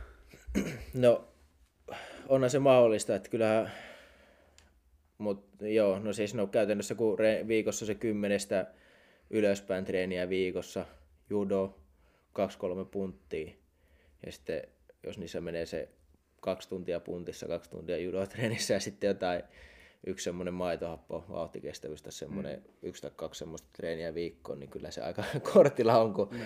se tota, siinä kuitenkin pitää koulussakin käydä välillä. Ja, tai niitä hoitaa jossain välissä teki syödä ja nukkua. Mutta tota, kyllä mä tein yhdessä välissä silleen, tai kesäisin on oikeastaan tehnyt, kun ei ole koulua. Ja sitten mulla on sellainen työkin ollut, että käytännössä treenimenojen mukaan voin täysin sen sopia, niin sitten kesäsi kun on energia, kun on auringonvalo ja muuta, niin sitten se oli se joidenkin päivien, niin se oli se kolmas treeni. Että saattoi olla, että teki silleen, että aamulla oli judo, sitten jos illalla oli vaikka puntti, niin sitten kävi ottaa sen prassi ja sen jälkeen puntille tai toisinpäin. Tai yleensä toisinpäin, että eka se puntti ja sitten, mm. koska siinä tulee kuitenkin sitä, vähän sitä puvusta revittyä, että tulee sitä mm. lajiomaisuutta perään.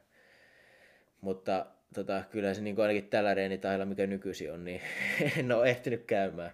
Mm. En ole ehtinyt käymään kuin ehkä kerran tänä, tänä vuonna. Toki tässä on ollut muitakin rajoittavia tekijöitä, mutta kyllä se niin sillä vaikea on. Tietysti jos olisi ihan täys ammattilainen, niin kyllä se silloin varmasti onnistuisi ja sitä kannattaisi tietyssä määrin tehdäkin, tehdäkin mutta tota, se kuitenkin se, tie, se pitää taas suhteuttaa siihen, että minkälaista se treeni on, että jos se ei sovi siihen muuhun Kyllä, ohjelmaan, niin ehkä se ei sitten kannata. Ja tuosta tota, muuten vielä, kun että tavallaan, kun oli puheessa, piti sanoa aikaisemmin tästä lajien välistä, mm, että kun on kappalulaji, niin vaikka puhutaan, että okei, toi ottaa judoa ja toi ottaa vaikka brassia lukkoon, niin kuitenkin se ei kamppailussa pätee ne tietyt lajialaisuudet, oli se pystyy tai mattoa. Sitten se, että se on se ajoitus ja se, että sä tunnet sen kaverin, että mihin se on menossa. Koska jos se niin tälleen karikoidusti nojaa koko painolla eteenpäin se, tai taaksepäin ja sä revit sitä eteenpäin, mm-hmm. niin se vaatii niin voimaa, että sinne, se on kuitenkin se juttu siinä kamppailussa, että viet sen sinne, mihin se on mihin se on menossa, niin sinne se yleensä lentääkin, että on heikommillaan. Jep, jep, joo, hyvä, hyvä pointti, joo. Joo, tuosta, nyt kun puhuit tuosta sun treenistä, että tulee punttia ja nopeuskestävyystreeniä ja lajitreeniä, niin ähm, millaista se lajitreeni on sitten, onko se niinku muuttunut, että kun sä oot tavallaan niinku, äh, oot vähän niin kuin huipulla, niin, niin Miten se on muuttunut tässä vuosien saatossa se, että miten sä nyt treenaat lajitreenejä? No, eikä se ole enemmänkin se, että miten se on muuttunut, niin on niinkö, riippuu siitä ehkä iästä enemmän kehityskaudesta, että mikä on niinkö ehkä järkevämpää. Et silloinhan siis, mitä nykyinenkin tämä Raksi, tämä valmentaja, se sanoi sano kerran, että tota, jos olet niin alle 18 esimerkiksi, niin, ja joku semmoinen tulee sanoa, että sua vähän, että vähän väsyttää, niin sitten se on sillä että paskan marja, että menet takaisin sinne matolle, että Näin. ei ole mitään, niin kuin, että silloin vain sitä määrää ja paljon sitä judoa ja tämmöistä, että se ei tarvi olla niin tietty spesifistä, että se on sitä, että opetellaan niin heittää hyvin ja niin nimenomaan myös niin anatomisesti oikein, ettei mm. hajoa, hajoa paikat. Paljon. Niin, mattoaikaa paljon ja sitten semmoista niin kuitenkin voiman kehittämistäkin siinä samalla, mutta kyllä se niin pitäisi olla kuitenkin sitä lajia. Ja sit se, niin kuin, sitä se niin olikin siinä. Ja vähän kaikenlaista muutakin tuli just tehtyä. Toki itsellä oli se, että oli aina tehnyt, että kävi pelaa futista ja jääkiekkoa ja tämmöistä, niin sit se oli vähän luontaisestikin sitä tuli tehtyä, kun halusi pelaa futista ja tämmöistä. Aina, niin se on sitten ollut luontainenkin jatkuma, mutta sitten kun miettii, että miten niin kuin muuttunut, vaikka kun on siirtynyt aikuisiin, niin toki se on nytten, se on enemmän sitä tehoharjoittelua, että on tosi kovia treenejä, niin tehokkaita, eikä ehkä, ja ehkä just sitten, että jos se on enemmän se jaksotus on ehkä sitten tärkeämpää, kun tulee niin ikää ja mennään sinne huipulle, koska silloin, öö, koska loppujen lopuksi se on se aikuisten menestys, mihin niin aina tähätään ja mikä niin lasketaan, että se on se tärkeää, että mitä tapahtuu aikuisten sarjoissa, niin se on se, se, on se mistä muistetaan ja mitä niin tavoitellaan. Toki joku voi tavoitella, että pärjää junnuissa ja sitten lopettaa, että sekin on ihan ok mutta tota, moni kuitenkin haluaa sitä aikuisten menestystä. Niin silloin niitä kisoja tulee, silloin tulee selkeitä pääkisoja, että et sä kaikkien kisoihin mm. panosta täysillä, vaan on niin selkeitä semmoisia etappeja, välietappeja. Toki niitä on aikaisemminkin, mutta ehkä se niin korostuu ja sitä mukaan sitä harjoitteluakin enemmän muokataan sitten niin aikuisella ja myöhemmällä iällä. Ja tehoharjoittelu tosiaan enemmän, että se ei ole sitä niin sanotusti sitä puurtamista koko ajan.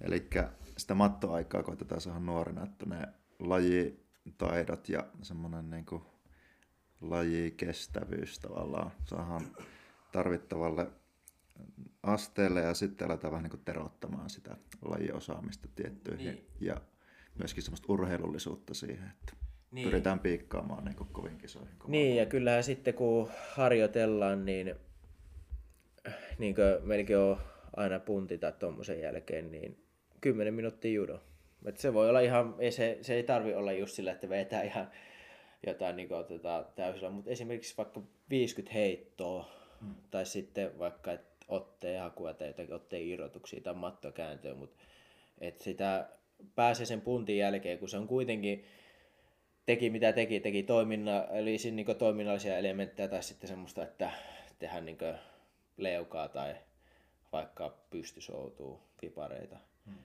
niin, niin se kuitenkin sitä lihastaa tietyllä tavalla, kun se jännittää kuitenkin ja se on semmoista simppeliä liikettä, niin sitten se, että sä niin rentoudut siinä ja rentoudut nimenomaan siinä lajin parissa. Ja sitten, että siinä, siinäkin tulee sitä niin mattoaikaa niin sanotusti mm, sitten myöhemmälläkin mm. iällä, että vaikka se ei ole sillä, että otetaan näin paljon judoa tai sitä randoria niin paljon, mutta kuitenkin se, sitä mattoaikaa tulee, mutta sitä yhdistetään siihen spesifimpään reeniin myös. Joo, tota, mua kiinnostaa vähän, että niinku semmoinen yksittäisen harjoituksen rakenne, niin kuin nyt siis judo-harjoituksen rakenne. Ja sitten mua kiinnostaisi myös kuulla, että miltä vaikka sun, niin kuin, nyt kun et ole kuntoutumassa, niin minkälainen vaikka sun niin kuin viikko on. Että tota, että miten, minkälaiset niin on judotreenit tavallaan, että kun meillähän niin tosi paljon näissä prassijutsuja ja, ja lukkopainissa ja vapaa-ottelussa ja kaikissa, niin siellä on niin, kuin, niin kaiken tasoisia joka treenissä ja sitten tota, on paljon semmoista Toki on vähän niin kuin, on, on kisaryhmän reenejä niin erikseen, mutta sitten niin suurin osa reenistä on sitä, että siellä pitää olla niin hyvät alkulämmöt, jos katsotaan ihan perus jotain juttuja. Sitten siellä on, siellä on se tekniikka-osio, joka on monesti niin suhteellisen pienen sykkeen niin treeni ja sitten siellä on se sparriosuus ja sitten yleensä lähdetään jäähyttelyn jälkeen tyyliin kotia, mutta, mutta mitä se niin judossa sulla on, eli en tarkoita sitä, että mitä se on jollakin, joka on just aloittanut, vaan mitä se sulla on, mi, mitä niin kuin, se tarkoittaa sulle, jos sulla lukee, että no niin, että judoa kaksi tuntia maanantaina, että mikä se on, ja sitten kans sun niin kuin, yleinen vaikka semmoinen tai perustreeniviikko. Toki siis puhut jo jaksotuksesta tuossa aiemmin ja, ja se olikin hyvin sanottu, että tuntuu aivan paskalta silloin, kun tota, on niin se kova, kova kausi menossa siinä näin ja, tota, ja voi vähän niin katsoa sitten niin sieltä, sieltä viikkokalenteristakin, että nyt tämä on ihan ok, että tuntuu pahalta ja huonolta, mutta, tota, mutta jos sanotaan semmoista niin perusviikkoa, joka ei ole vaikka sitä vielä sitä ihan kovinta niin kisapiikkausta. No jos aletaan vaikka sitä mennä niin isommasta kokonaisuudesta pienempään, mm. niin se viikko on, niin kuin, oli puhe, että mulla meillä on niin maanantai, tiistai, keskiviikko, perjantai, illat judo ja sitten lauantaina, mikä unohtui mainita aikaisemmin, niin meillä on monesti niin liiton kautta niin maajoukkoiden yhteistreenit. Mm-hmm. Jossain paikassa Etelä-Suomessa, mikä niin sitten ilmoitetaan. Ja siellä on niin aamulla reeni ja illalla treeni niin judo. Ja ne on aina ne illat on randoria. Ja sitten niin se lauantai se molemmissakin otetaan sitä randoria pääasiassa. Sitten tota, tiistai aamu on tekniikkaa hyvin usein, että silloin otetaan heittää tai jotain, että mitä nyt tarvii. Meillä se nyt, kun tuossakin puhuttiin, että miten se on niin muuttunut se treeni, niin nyt se on nimenomaan, että treenataan sitä, että mitä niin pitää kehittää, eikä sillä vaan, että nyt monipuolista, että tehdään vaan tehokkaammaksi niitä omia juttuja. Tai mitä nyt halukaan reenata, niin niitä yleensä tiistaa aamuna, että yleensä kuitenkin tätä siihen, että niitä heittojakin tulee paljon, koska ne toistot on mikä sitten kehittää. Eikä sitten, että jutellaan koko, koko ajan siellä, siellä. mutta joo, sitten sitten tota, maanantai-aamuna ollaan ainakin niin me Tampereen, Helsingissä vähän vaihtuu, on vähän erilainen se viikkorytmi, on maanantai lepo, mutta meillä sitten maanantai-aamu on puntti ja meillä on maanantai-aamu ja keskiviikko-aamu on puntteja ollut meillä aikuisilla nyt.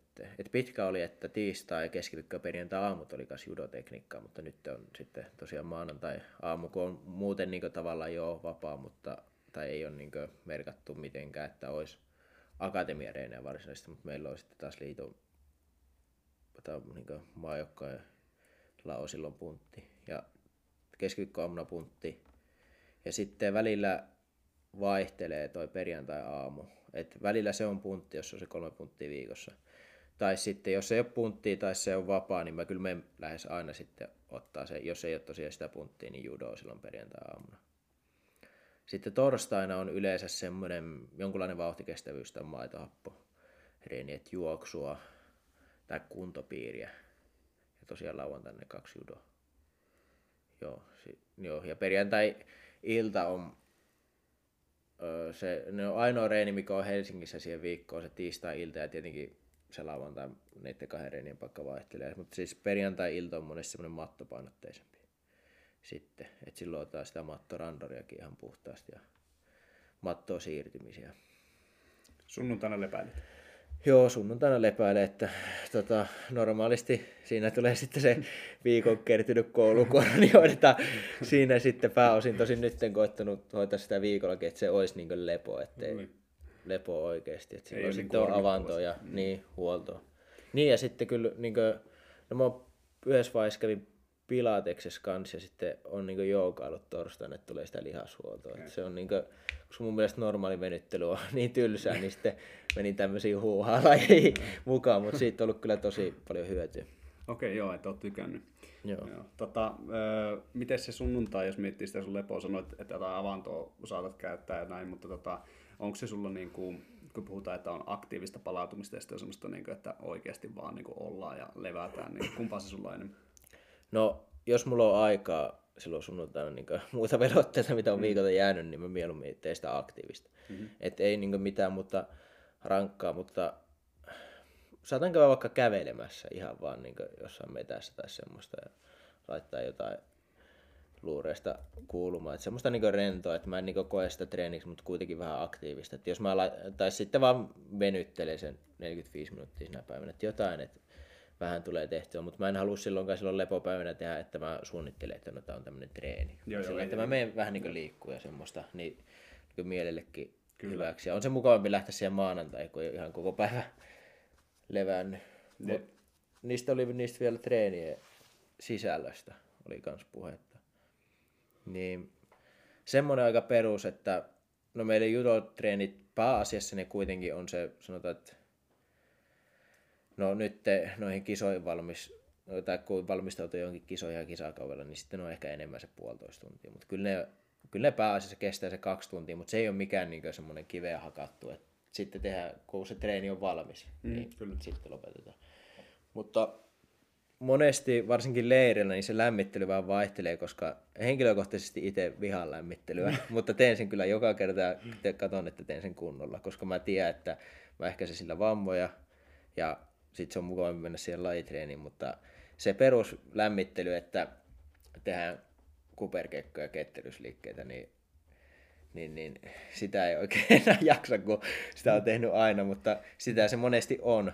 Hmm. Mutta esimerkiksi juostaan vähän siinä ja avataan paikkoja, jotakin pariharjoitteita, peruslihaskuntoa ja tämmöisiä juttuja. Mutta tosiaan leireillä se voi olla, että voi pelata vaikka futista alkuun. No, no. Tai jotain pelejä, semmoisia kamppailuja tai kisoja siihen niin ne on yleensä ihan mukavia. Ja mattolämmittely on, on niin se, se on mukavaa, että otetaan mattorandori. Niin siitä mä tykkään sitten tuosta, jos otetaan vaikka utsikomea, niin niitä heiton liikeratoja. Niin se on mun mielestä kuitenkin ihan jees. Ja sitten niiden, yleensä se on se puolisen tuntia, 20 minuuttia viiva puoli tuntia ne lämpöt meille. Sitten sen jälkeen yleensä joku sykkeen nosto tämmöisessä rounditreenissä. Otetaan vaikka heittomyllyä vaikka 5 kertaa 30 sekkaa sillä lailla, että ensin sä paiskot kaveria 30 sekkaa sille, että se nousee aina ylös ja heität alas. Ja sitten toinen tekee ja sitten pari vaihtoa. Tai sitten vaikka, että otet taistelua 5 kertaa 30 sekkaa.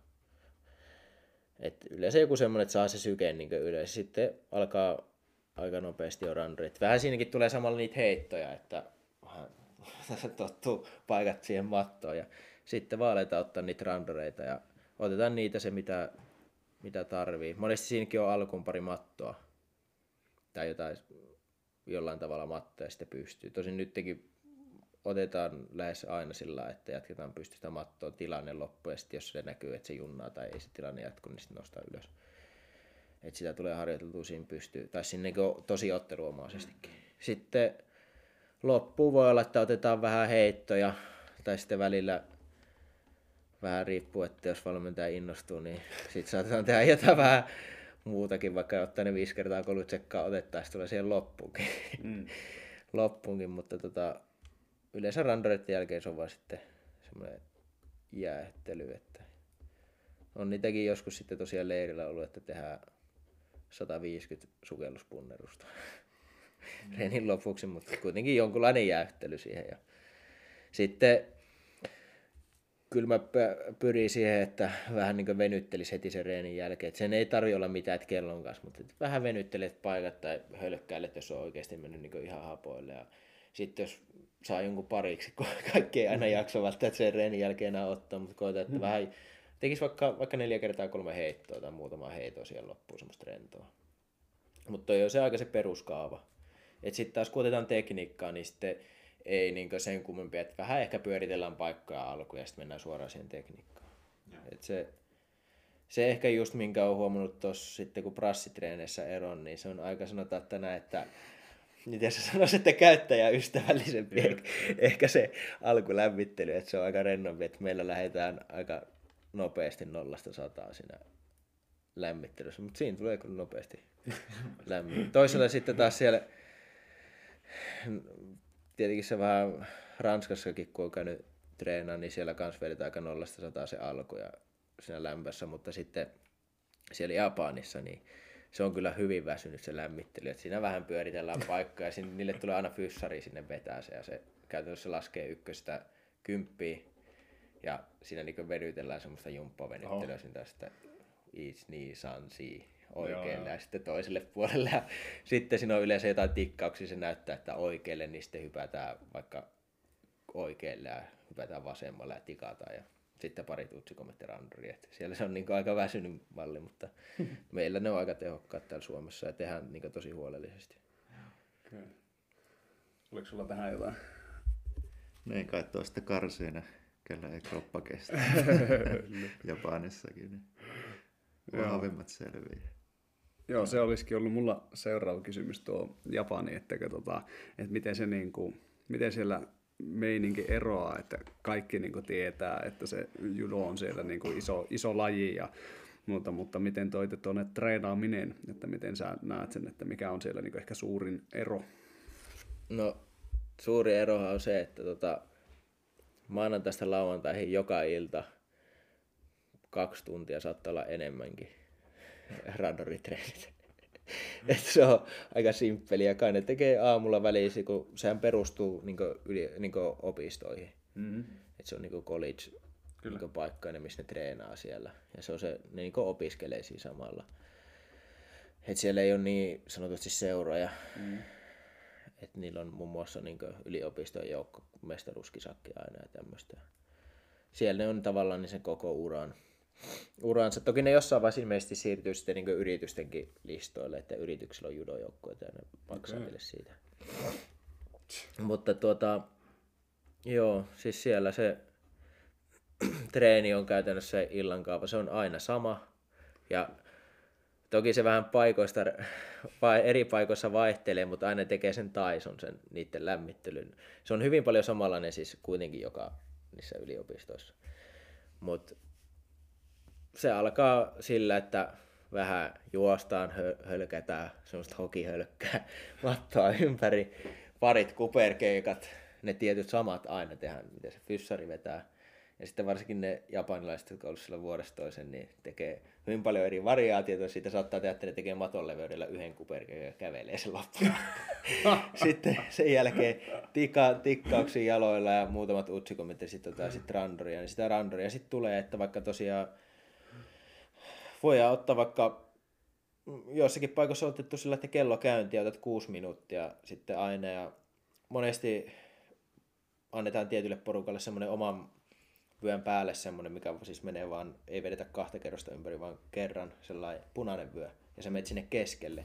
Ja sä oot siellä keskellä vaikka, no vähän se riippuu, että missä yliopistossa oot. Kaikissa ei edes ole sitä systeemiä, mutta osa saattaa olla, että sä oot vaikka 6-6 minuuttista eka putkeen keskellä. Siis siinä, siinä välissä on ehkä joku 20 sekkaa tauko. Ja sulle tulee sieltä joku jätkä ja jätkä aina ja sä otat sen 6 tai niitä jossain paikoissa saattaa olla 8 tai 10, mitä sä putkeen siinä.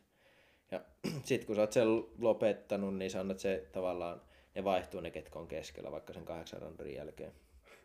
Sitten sä käy siinä varmaan juomassa, kun sä oot ottanut se kahdeksan ilman juomataukoa, varsinkin kesällä, jos on helkkarin lämmiä. Sitten sä meet niinkö, yleensä siinä tulee otettua sitten vaikka sen jälkeen joka toinen, tai vaikka että kaksi putkea yksi lepo vielä muutama, että siinä saattaa tulla se 12 kutosta siinä reeniin. Ja sitten sitä pyrkii kuitenkin, ainakin itse kun ollut Japanissa, että tulee se kymmenen randoria joka treenissä. Ja ne on aina se ilta, illan kaavo sama, että yhdessä Toka-yliopistossa oli se poikkeus siinä alkutreenissä, että siinä laitettiin vähän diskotek-musiikkia siellä alkuun, ja sekin oli se sama reviiksi, soi siellä joka, joka ilta.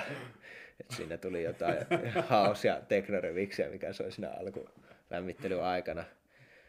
Mutta joo, ja sitten tosiaan, niin sitten otetaan ne randorit, ja sitten kun se loppuu, niin sitten jokainen tekee välillä saattaa loppu olla jotakin, että se laskee vaikka se niiden sensei siinä, että niin tahtia ja sitten ottaa utsikume.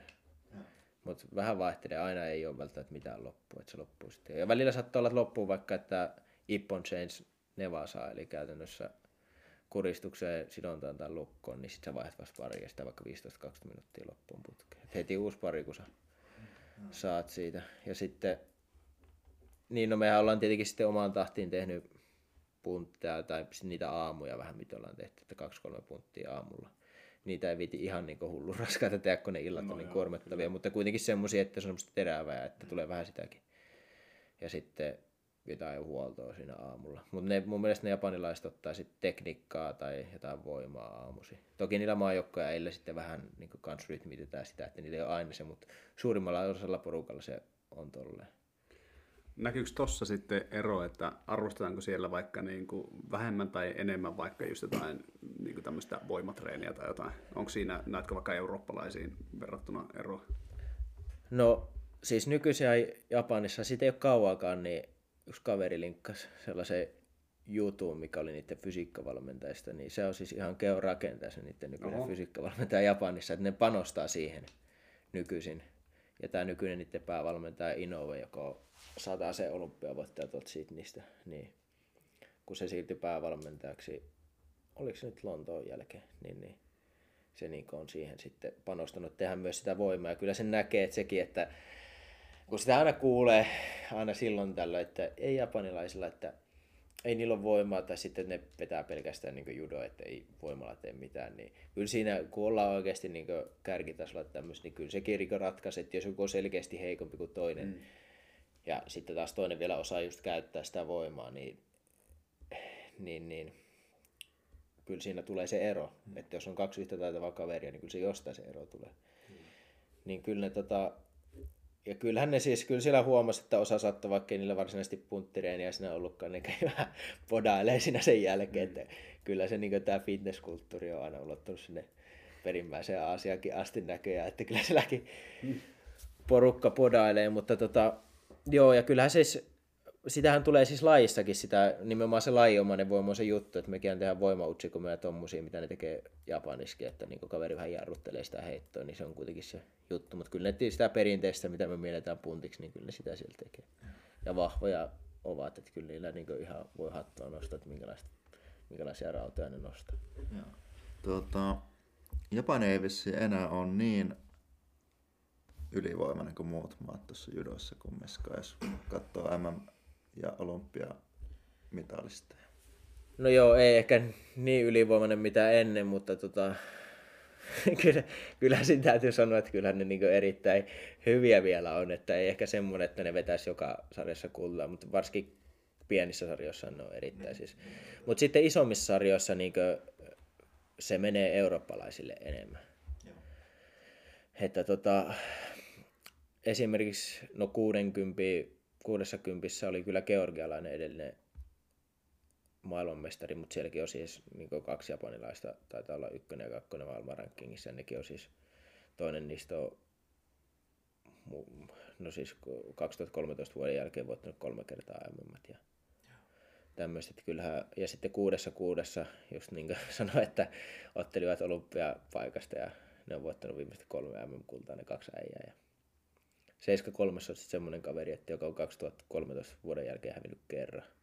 Siis niin ei japanilaisille, mutta siis, tai Japanin ulkopuolella hävinnyt kerran, sanotaan näin, että on se niiden omissa kisoissa hmm. sitten hävinnyt, mutta käytännössä niin kuin Sohei Ono, niin siitä laittaa YouTubeen, niin näkee, niin kaveri on aika kliininen, että ei se, ei se ole joutunut, sille ei ole tarvinnut varmaan edes paeta heitoista juurikaan. Saatko vielä, mikä oli nimi? Sohei Ono. Okei, okay, okei. Okay.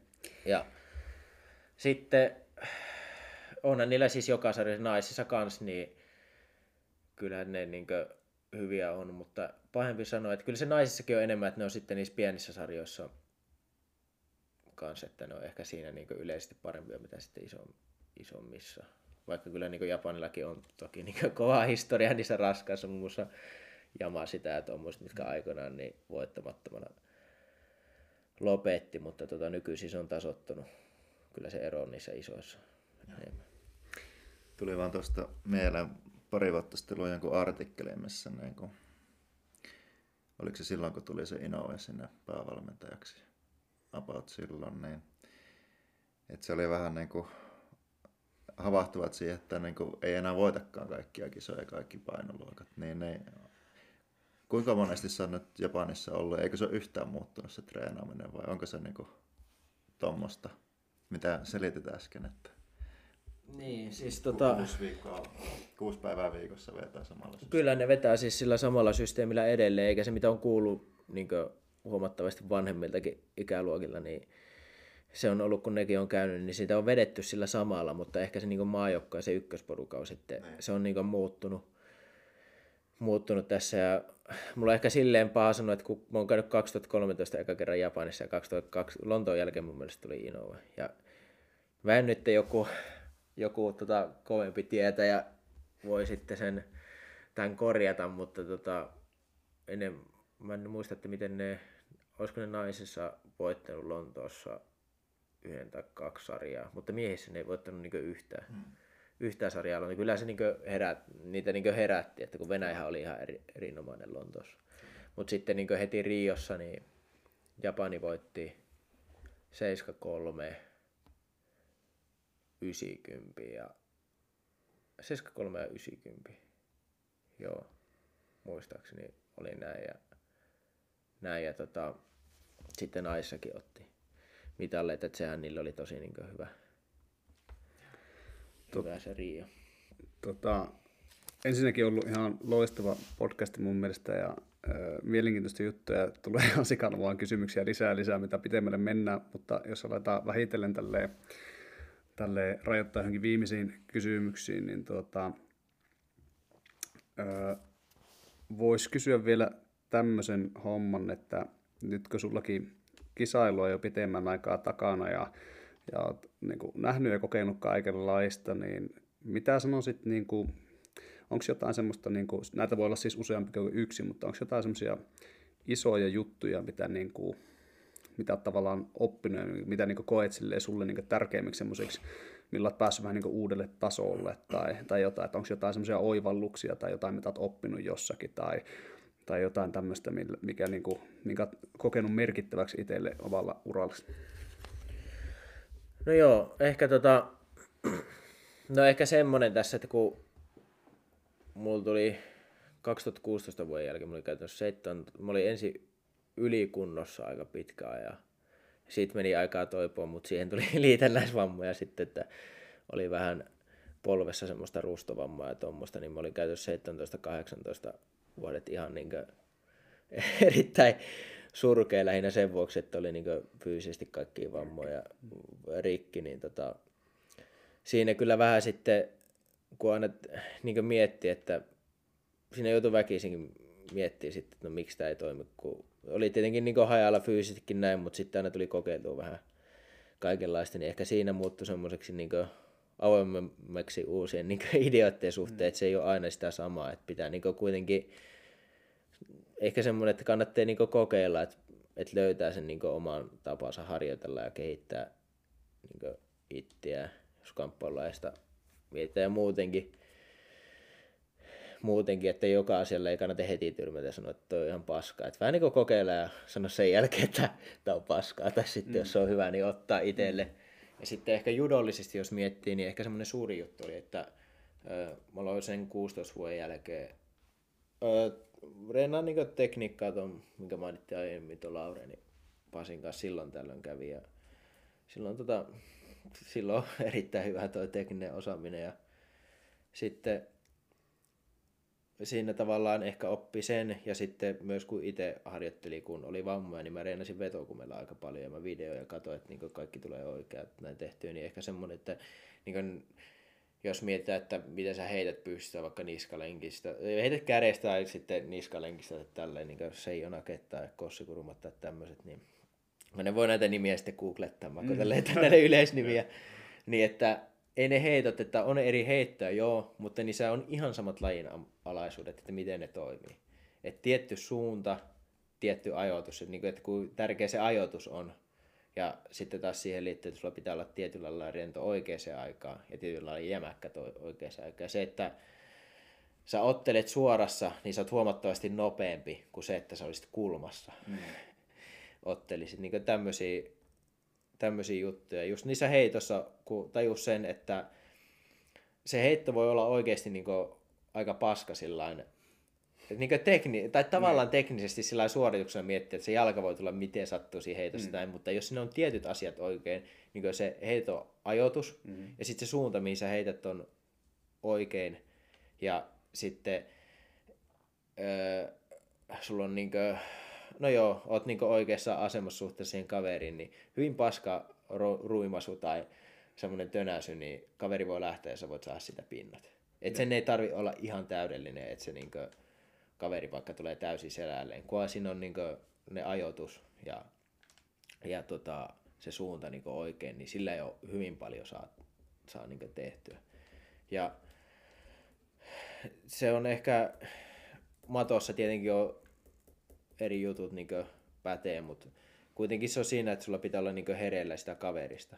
Et jos se koko ajan, kun se ei ole kuitenkaan, sä et hiihä sitä omaa latua mm, niin hiidossa, kun siinä on aina se kaveri, niin et sä voi sitä tiettyihin juttuihin pakottaa, vaan sun pitää huijata se siihen, Kyllä. jos sä haluat sitä tiettyä. Tai sitten sä opettelet sillä että aivan sama mitä se kaveri on, niin sä tunnet, että mihin se on menossa, mm. ne liikesuunnat ja sitten vaan heität helpolta kuulostaa, mutta tota, tälleen se niin kuitenkin pätee, että se suunta ja ajatus on hyvin tärkeä. Että jos heitto, tietyt heitot mullakin, niin tuntuu, että en mä niin osaa niitä oikeita, tuntuu ra- raskalta. Mutta kyllä se mulla niin judo parani selkeästi, kun keskittyy enemmänkin siihen, että ei siihen, että mä niin heitän tällä mm. tai tällä, vaan että mä heitän sillä, mihin kaveri on menossa mm.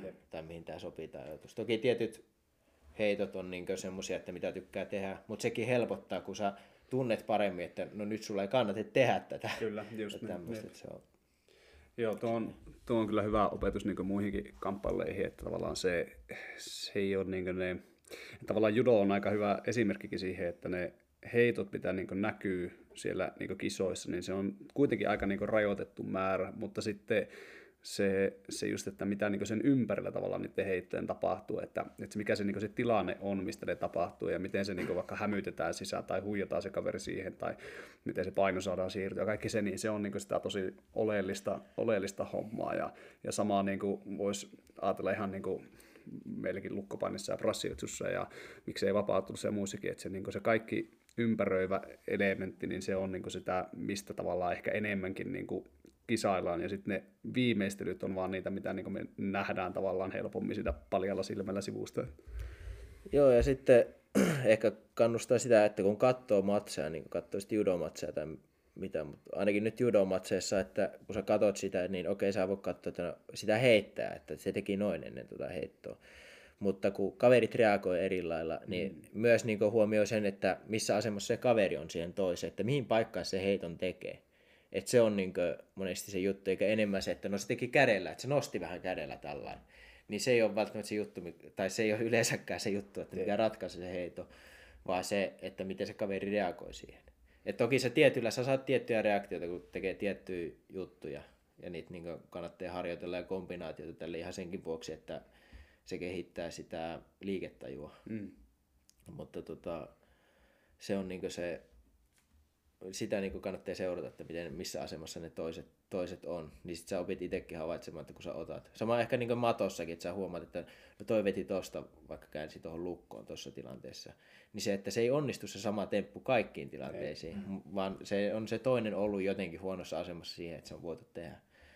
Niin siinä kehittyy se pelisilmä nimenomaan siihen. Ja sitten missä se voima tulee, niin kuin, tulee hienoja, esimerkiksi pyyhkäisythän tehdään niin täysin siihen, että kaveri liukastuu mm, käytännössä. Se on täysin ajoitus. Osa, niitä näkee niitä heittoja, että toisella ei olisi otetta, mm. se pyyhkäsee.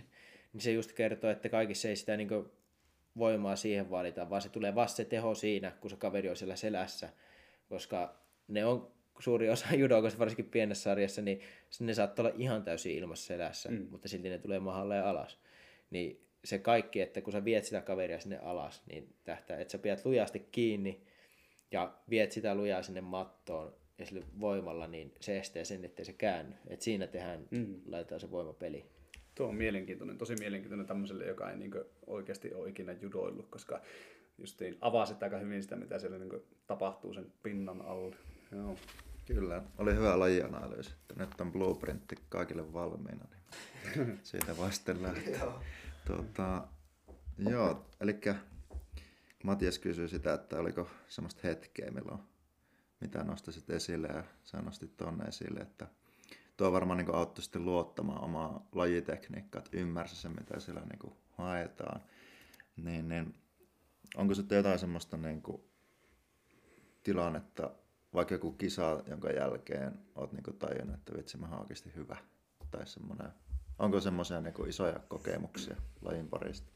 No, on toki tullut sille, että on niin ajatellut, että vitsi mä hyvä, mutta niin kuin mä sanoin aikaisemmin, että sitten kun tulee, niitä tulee väkisinkin niitä huonoja, vaikka mm. reinejä tai kisoja, niin mulla ne yleensä pyyhkii ne viimeistä. Et on mulla yleensä, no mikä on niin itselle jäänyt mikä on semmoinen tosi mukava muisto, niin kuin voitti ekaa kertaa aikuisten SM, että se oli tässä Oulussa itse asiassa 2016 tuossa Kastellisina koululla oli kisa. Mm.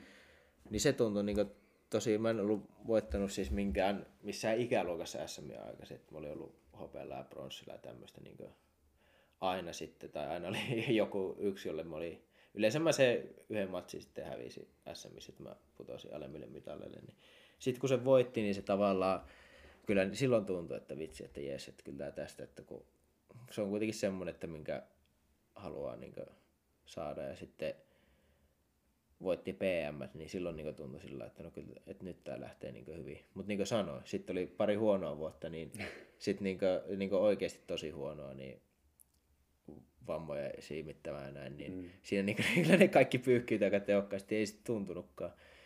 Ja sitten taas kun öö, sen jälkeen kun päästään siellä judo alkoi sujuu ja sitten taas kun oli, kun judossa on, on eri tason kisoja, niin sitten yleensä semmoinen, että mistä tavallaan taas sitten noustaan enemmän ehkä kansainvälisillä, että niin pärjää noita semmoisessa Euroopan tason kisoissa. Sitten mä pärjää, aloin pärjää semmoisia ja sain mitallin, niin siinä mä muistan sen, niin kun sai sieltä mitallin, mä sen matsin jälkeen mä mietin, että jes, että tää oli, että kun tää oli niin hyvä, että, että kyllä mä oon kova. No sekin kesti ehkä sitten viikon.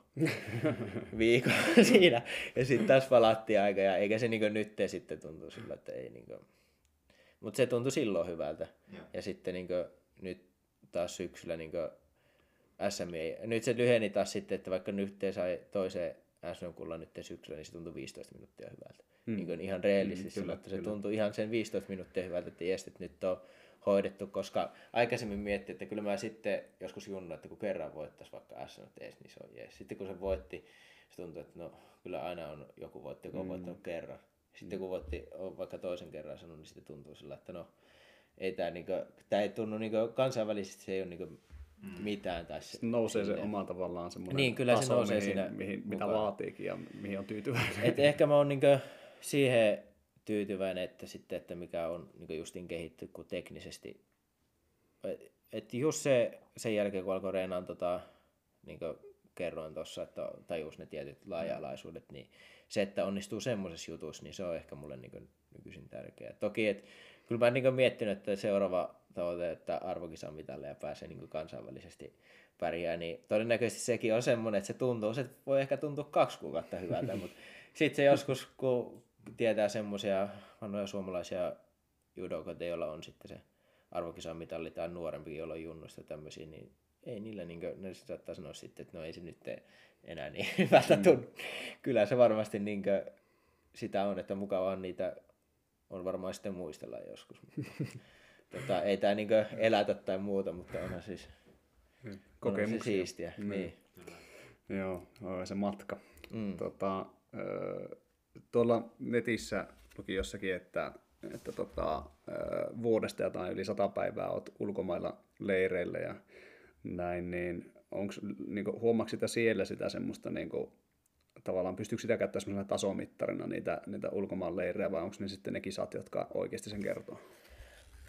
No kyllä sitä sille pystyy niissä leireillä, että eihän ne siis reenit sillä lailla sano, mitä se kuitenkin aina reenit tilanne, mutta kyllä se sillä sitä potentiaalista kertoo, että jos sä vedät, kun sielläkin kuitenkin Euroopassa, kun kierretään leirejä, niin on, ja sarjassa niin tietyt tyypit, sä opit ne tunteja, sillä sä otat, niin jos sä, mä vertaan vaikka pari vuotta sitten, tai vaikka, no sanotaan, että vaikka viisi vuotta, mm. että kun mä oon ottanut niiden kanssa nyt, niin kyllä mä niin nyt on ihan selkeästi parempia sillä lailla, että mulla ei, niin kuin, ei, ei tarvi pakoilla tai mitään niissä randorissa kovimpien kanssa. Että voi oikeasti hakea niitä kovimpia ja niitä pystyy haastamaan. Ja niin kuin, kyllä siinä pystyy. Ja jos sä niitä heität sieltä, kun ei kukaan halua heitettäväksi, varsinkaan niin tuommoisilla leireillä noin, niin jäädä, jäädä ulkomaalaiselle. Niin kyllä se on semmoinen juttu, että jos sä leivot sitä vaikka viisi kertaa se, sen tota, randorin aikana, niin kyllä se on niin aika hyvä, että kyllä sä oot niin silloin parempi kuin se toinen, niin voit niin sanoa. Mutta sitten kisoissa on niin ne muutkin, se on jännitys ja kaikki tämmöinen. Niin judossa se voi olla se, sä voit johtaa vaikka sekuntia ennen loppua. Mutta sitten sä voit siinä sekunnissa hävitä sen matsin, vaikka se tullut ihan se, niin selkeä kuitenkin siinä se. Et kisatilanne on aina kisatilanne, mutta kyllä se niin kertoo se reeni, että, että josta, että jos sä et joillekin pärjää reeneissä, niin et niille todennäköisesti pärjää kisossakaan. Jep, jep. Joo, tuo oli ihan hyvä, hyvä vastaus. Joo, tossahan sen, sen kyllä huomaa, ei kukaan halua, että niitä heitetään. niin. Miten muuten vaikka jossain Japanissa, niin miten siellä niin kuin, äh, niin kuin yleistikin suhtaudutaanko täältä tulee valkoinen poika No, siis kyllä se on sillä lailla, että kun ajatellaan, että no, ne ottaa semmoista tasasta ja easy runneria, kun ne ottaa niin paljon siellä koko vuoden ja vuodesta toiseen keskenään. Mutta kyllä sitten kun sinne tulee ulkomaalaita tämmöinen, niin kyllä laittaa ihan kunnolla kaikkea peliin. Kaikkea peliin, että ei ne siinä niin jarruttele. että tota, kun katsoo, että ne ottaa keskenään iisisti, niin kyllä ne ulkomaalaisille laittaa sitä kaiken peliin. Mutta sitten, tota, sitten ehkä niin, kyllä ne niin sinne ottaa tosi hyvin vastaan, että ne on yleensä ihan mukavia, niitä kiinnostaa, totta kai kun sinne tulee vierailijoita ja tälle. Mutta kyllä, sen, kyllä se huomaa siinä, että aina kun sä meet johonkin, niin kyllä siinä laitetaan, niin kun se tulee ulkomaalaisena paikalla, niin enemmän vähän peliä, mitä sitten keskenään siellä. Että... Joo. Tuo on kyllä huomaa niin kuin varmasti muissakin lajeissa ihan tuttu tunne. Mm.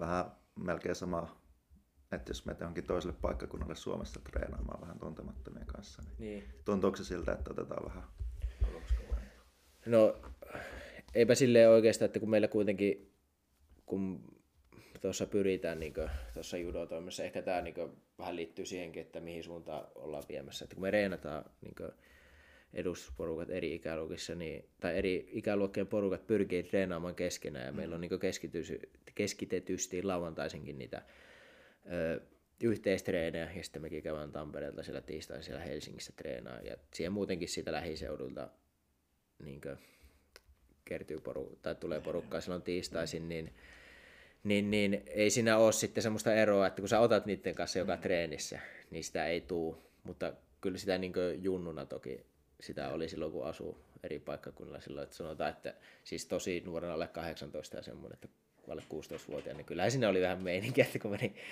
muiden penskojen kanssa ottaa, niin kyllä niitä piti aina näyttää. Eli vähän niin kuin treenikavereita on ne ulkopaikkakuntien kaverit nykyään kanssa. Joo, kyllä, että ei ole samalla sitä eroa, vaan että kaikki, on, kaikki treenaa yhdessä. Joo. Joo, tota, nyt voisi varmaan, onko sulla tämän jälkeen vielä jotain vai pidetäänkö tämä, otanko tämä viimeisenä? Otet, joo, kysytään. Joo. Kuulijakysymys. Kuulijakysymys tähän loppuun vielä, että saadaan toki alta. Täällä oli tota, tullut, tullut tämmöinen kysymys, että otevoimaharjoittelu, forkkujen huolto, rannekanauroa, oireyhtymän välttäminen, nyt toi on ehkä vähän aika spesifikin, mutta, tota, mutta jos vaikka vastaat mitä mieleen tulee, niin kuin, että, että tämä on ehkä semmoinen, mikä just noihin muihinkin lajeihin niin kuin, voisi välittyä, mutta miten, miten sulla, otatko huomioon sun treenissä ja miten ja miten käytännössä yleensäkin, kuuluuko se siihen judokulttuuriin? No siis se, että puhutaan, että näpit pitää, niin sekin käytännössä koostuu judossa kahdesta, että siinä on se tekninen puoli ja sitten se, että toki se paljon silloin sitä kapasiteettia, niin kyllä siis semmoinen, että kun sä meet salille, teet sitten rinnalla veto maastavetoa ja tämmöisiä, niin jätät ne remmit ja versakripit mm-hmm. kotiin että laitetaan sitä magnesiumia korkeintaan, että kun hikoilee ja tota, pidät vaan kiinni sitä tankosta niin näpeillä, niin siinä ne kehittyy, vedät leukoja. Toki sitten köysien kiipeäminen on niin erittäin hyvä ja tehokasta. Ja sitten muun muassa, että tämmöinen, niin että vuorottain vaihtelet otetta niin vaikka 15 kilon painosta, semmoista, mm. että mihin sä et saa sormen ympärille, vaan sille, että sä joudut niin puristaa peukaloa. Niin levypaino. Niin, levypaino ja, siis. Ja.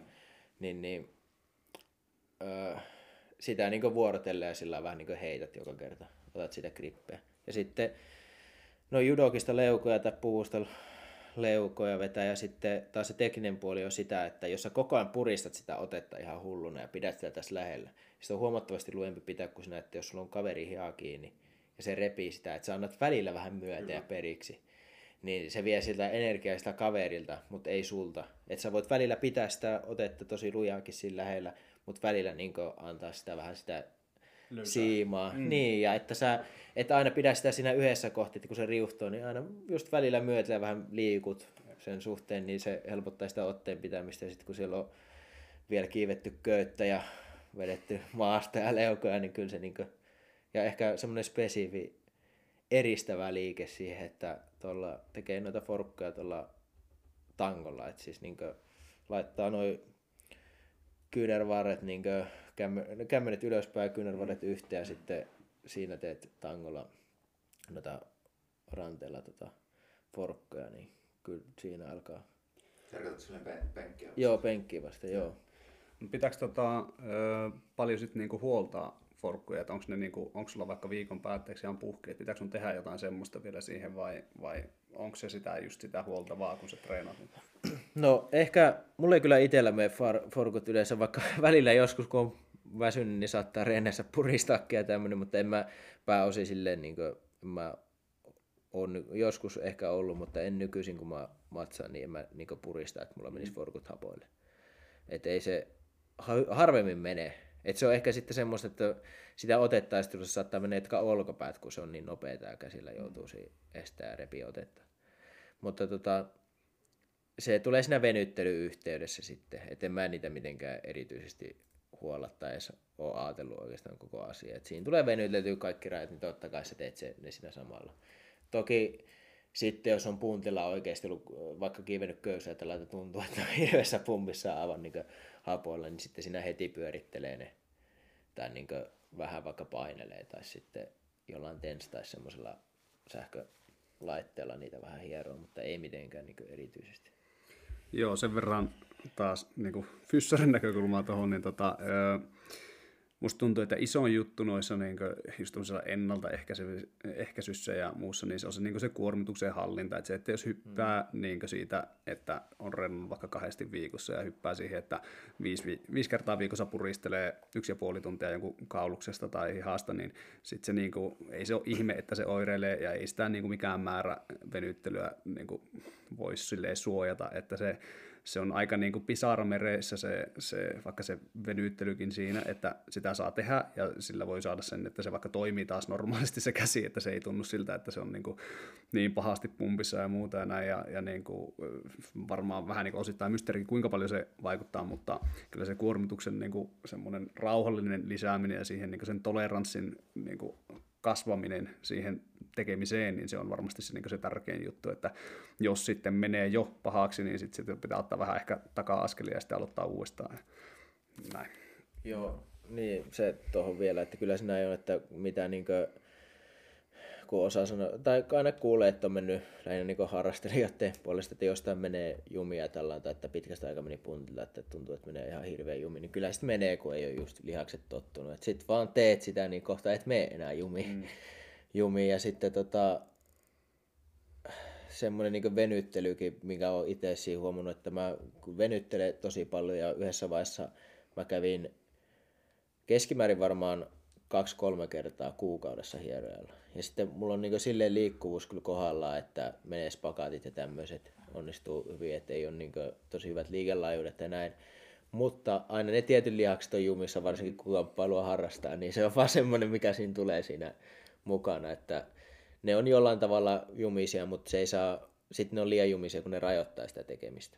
Mutta kyllä ne lihas on varsinkin selkä ja tommonen on niin monesti aina vähän, vähän jumissa. Että ei se niinku hierojalla ole ikinä semmoinen, että no niin, että tämä on ihan taikina ja sun lihakset, vaan ne on, siellä on aina vähän niinku sattumia.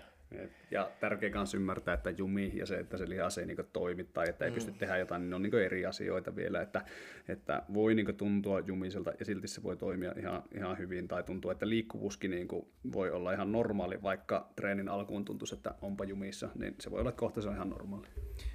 Joo, mäkin uskoisin tuota, noin, niin, siihen, että tuo urheilullisuus ja tällainen niin kuin hyvät pohjaominaisuudet siihen, että on pitkään harrastanut judoa ja sitten on myös tehnyt vähän muutakin, että leivovetoa, maastavetoa ja kiipeily näitä köysiä, niin on sen verran voimaa niissä näpeistä ja taitoa myöskin, ettei tarvitse koko ajan puristaa täysiä. Niin, niin. Et jos sulla on voimaa, niin kyllä se ote pitää, vaikka et se ihan täysiä puristakaan. Niin, niin. Se säästää näppejä kyllä varmasti. Joo, tota, me ollaan varmaan aika lailla nyt tässä valmiita. Tuleeko vielä jotain mieleen? No, kyllä me taitaa olla valmiita niin pitkään viety tässä Joo, oli aikaa. Jo. yleisesti ottaen mun mielestä tosi hyvä, hyvä podcast, oli kyllä tosi hyvä vieras ja osasit vastailla silleen niin kuin luontevasti ja tuli hyviä pointteja, pointteja läpi tästä varmasti jokainen saa jotakin. Ja tota, öö, en tiedä, ehkä joskus, jos taas rikot itse, niin otetaan part kakkonen, kun ottaisiin kuntouttamassa Ouluselle. niin. Joo, no, tässä on seuraavan puolen vuoden aikana enemmän tai vähemmän täällä joutuu fyssarilla hyppyyn nyt, kun tuo eturisti sen meni poikki. Mutta tota, ei siis kiitoksia, että tuli tämmöinen, että oli ihan mielenkiintoinen, kun ei ole näitä podcasteja tosiaan tullut tehtyä, mutta enemmän tai vähemmän aina samoista aiheista kuitenkin jossain tullut juteltua jonkun kanssa, niin tota, ihan jees, että jos joku tästä saa jotakin, jotakin. Ei tässä varmaan muuta omasta puolesta kuin hyvää joulua kaikille. Kyllä, joo, kiitos Onko sulle. tuota, mitään, missä sua pystyy seuraamaan somekanavia tai tämmöisiä, mm. mitä haluat? Onko sulla mitään urheilijatilejä tai tämmöisiä? No, en, siis joskus mulla Facebookista varmasti löytyy nimellä, mutta mä en ole sitä kolme vuotta laittanut sinne mitään. Se kesti tasa pari kuukautta, kun en vaan jaksanut tykittää sinne, mutta somesta, Instagramista oikeastaan pystyy seuraamaan. Se käyttäjä nimi kuin Jorde, Z-O-R-D-E, älkää kysykö, mistä, on, mistä se on tullut, mutta sieltä kuitenkin, sieltä kuitenkin mut tota, löytää ja pystyy seuraamaan. Sitä käytän vähän urheilijatilinä ja koitan sinne päivitellä. Ja nyt koitan päivitellä myös tästä ACLn kuntoutushommasta sinne. Yes. Yes.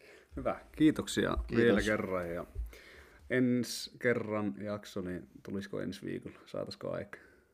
Vai pitääkö ottaa joululoma? Katsotaan. Nyt on vähän meillä on muitakin hommia tässä. Eep, kyllä. Mutta tuota, kyllä se jossain vaiheessa. Jossain vaiheessa. Yes. Jatkuu kausi. Okei, okay. kiitoksia. Kiitos. Kiitos.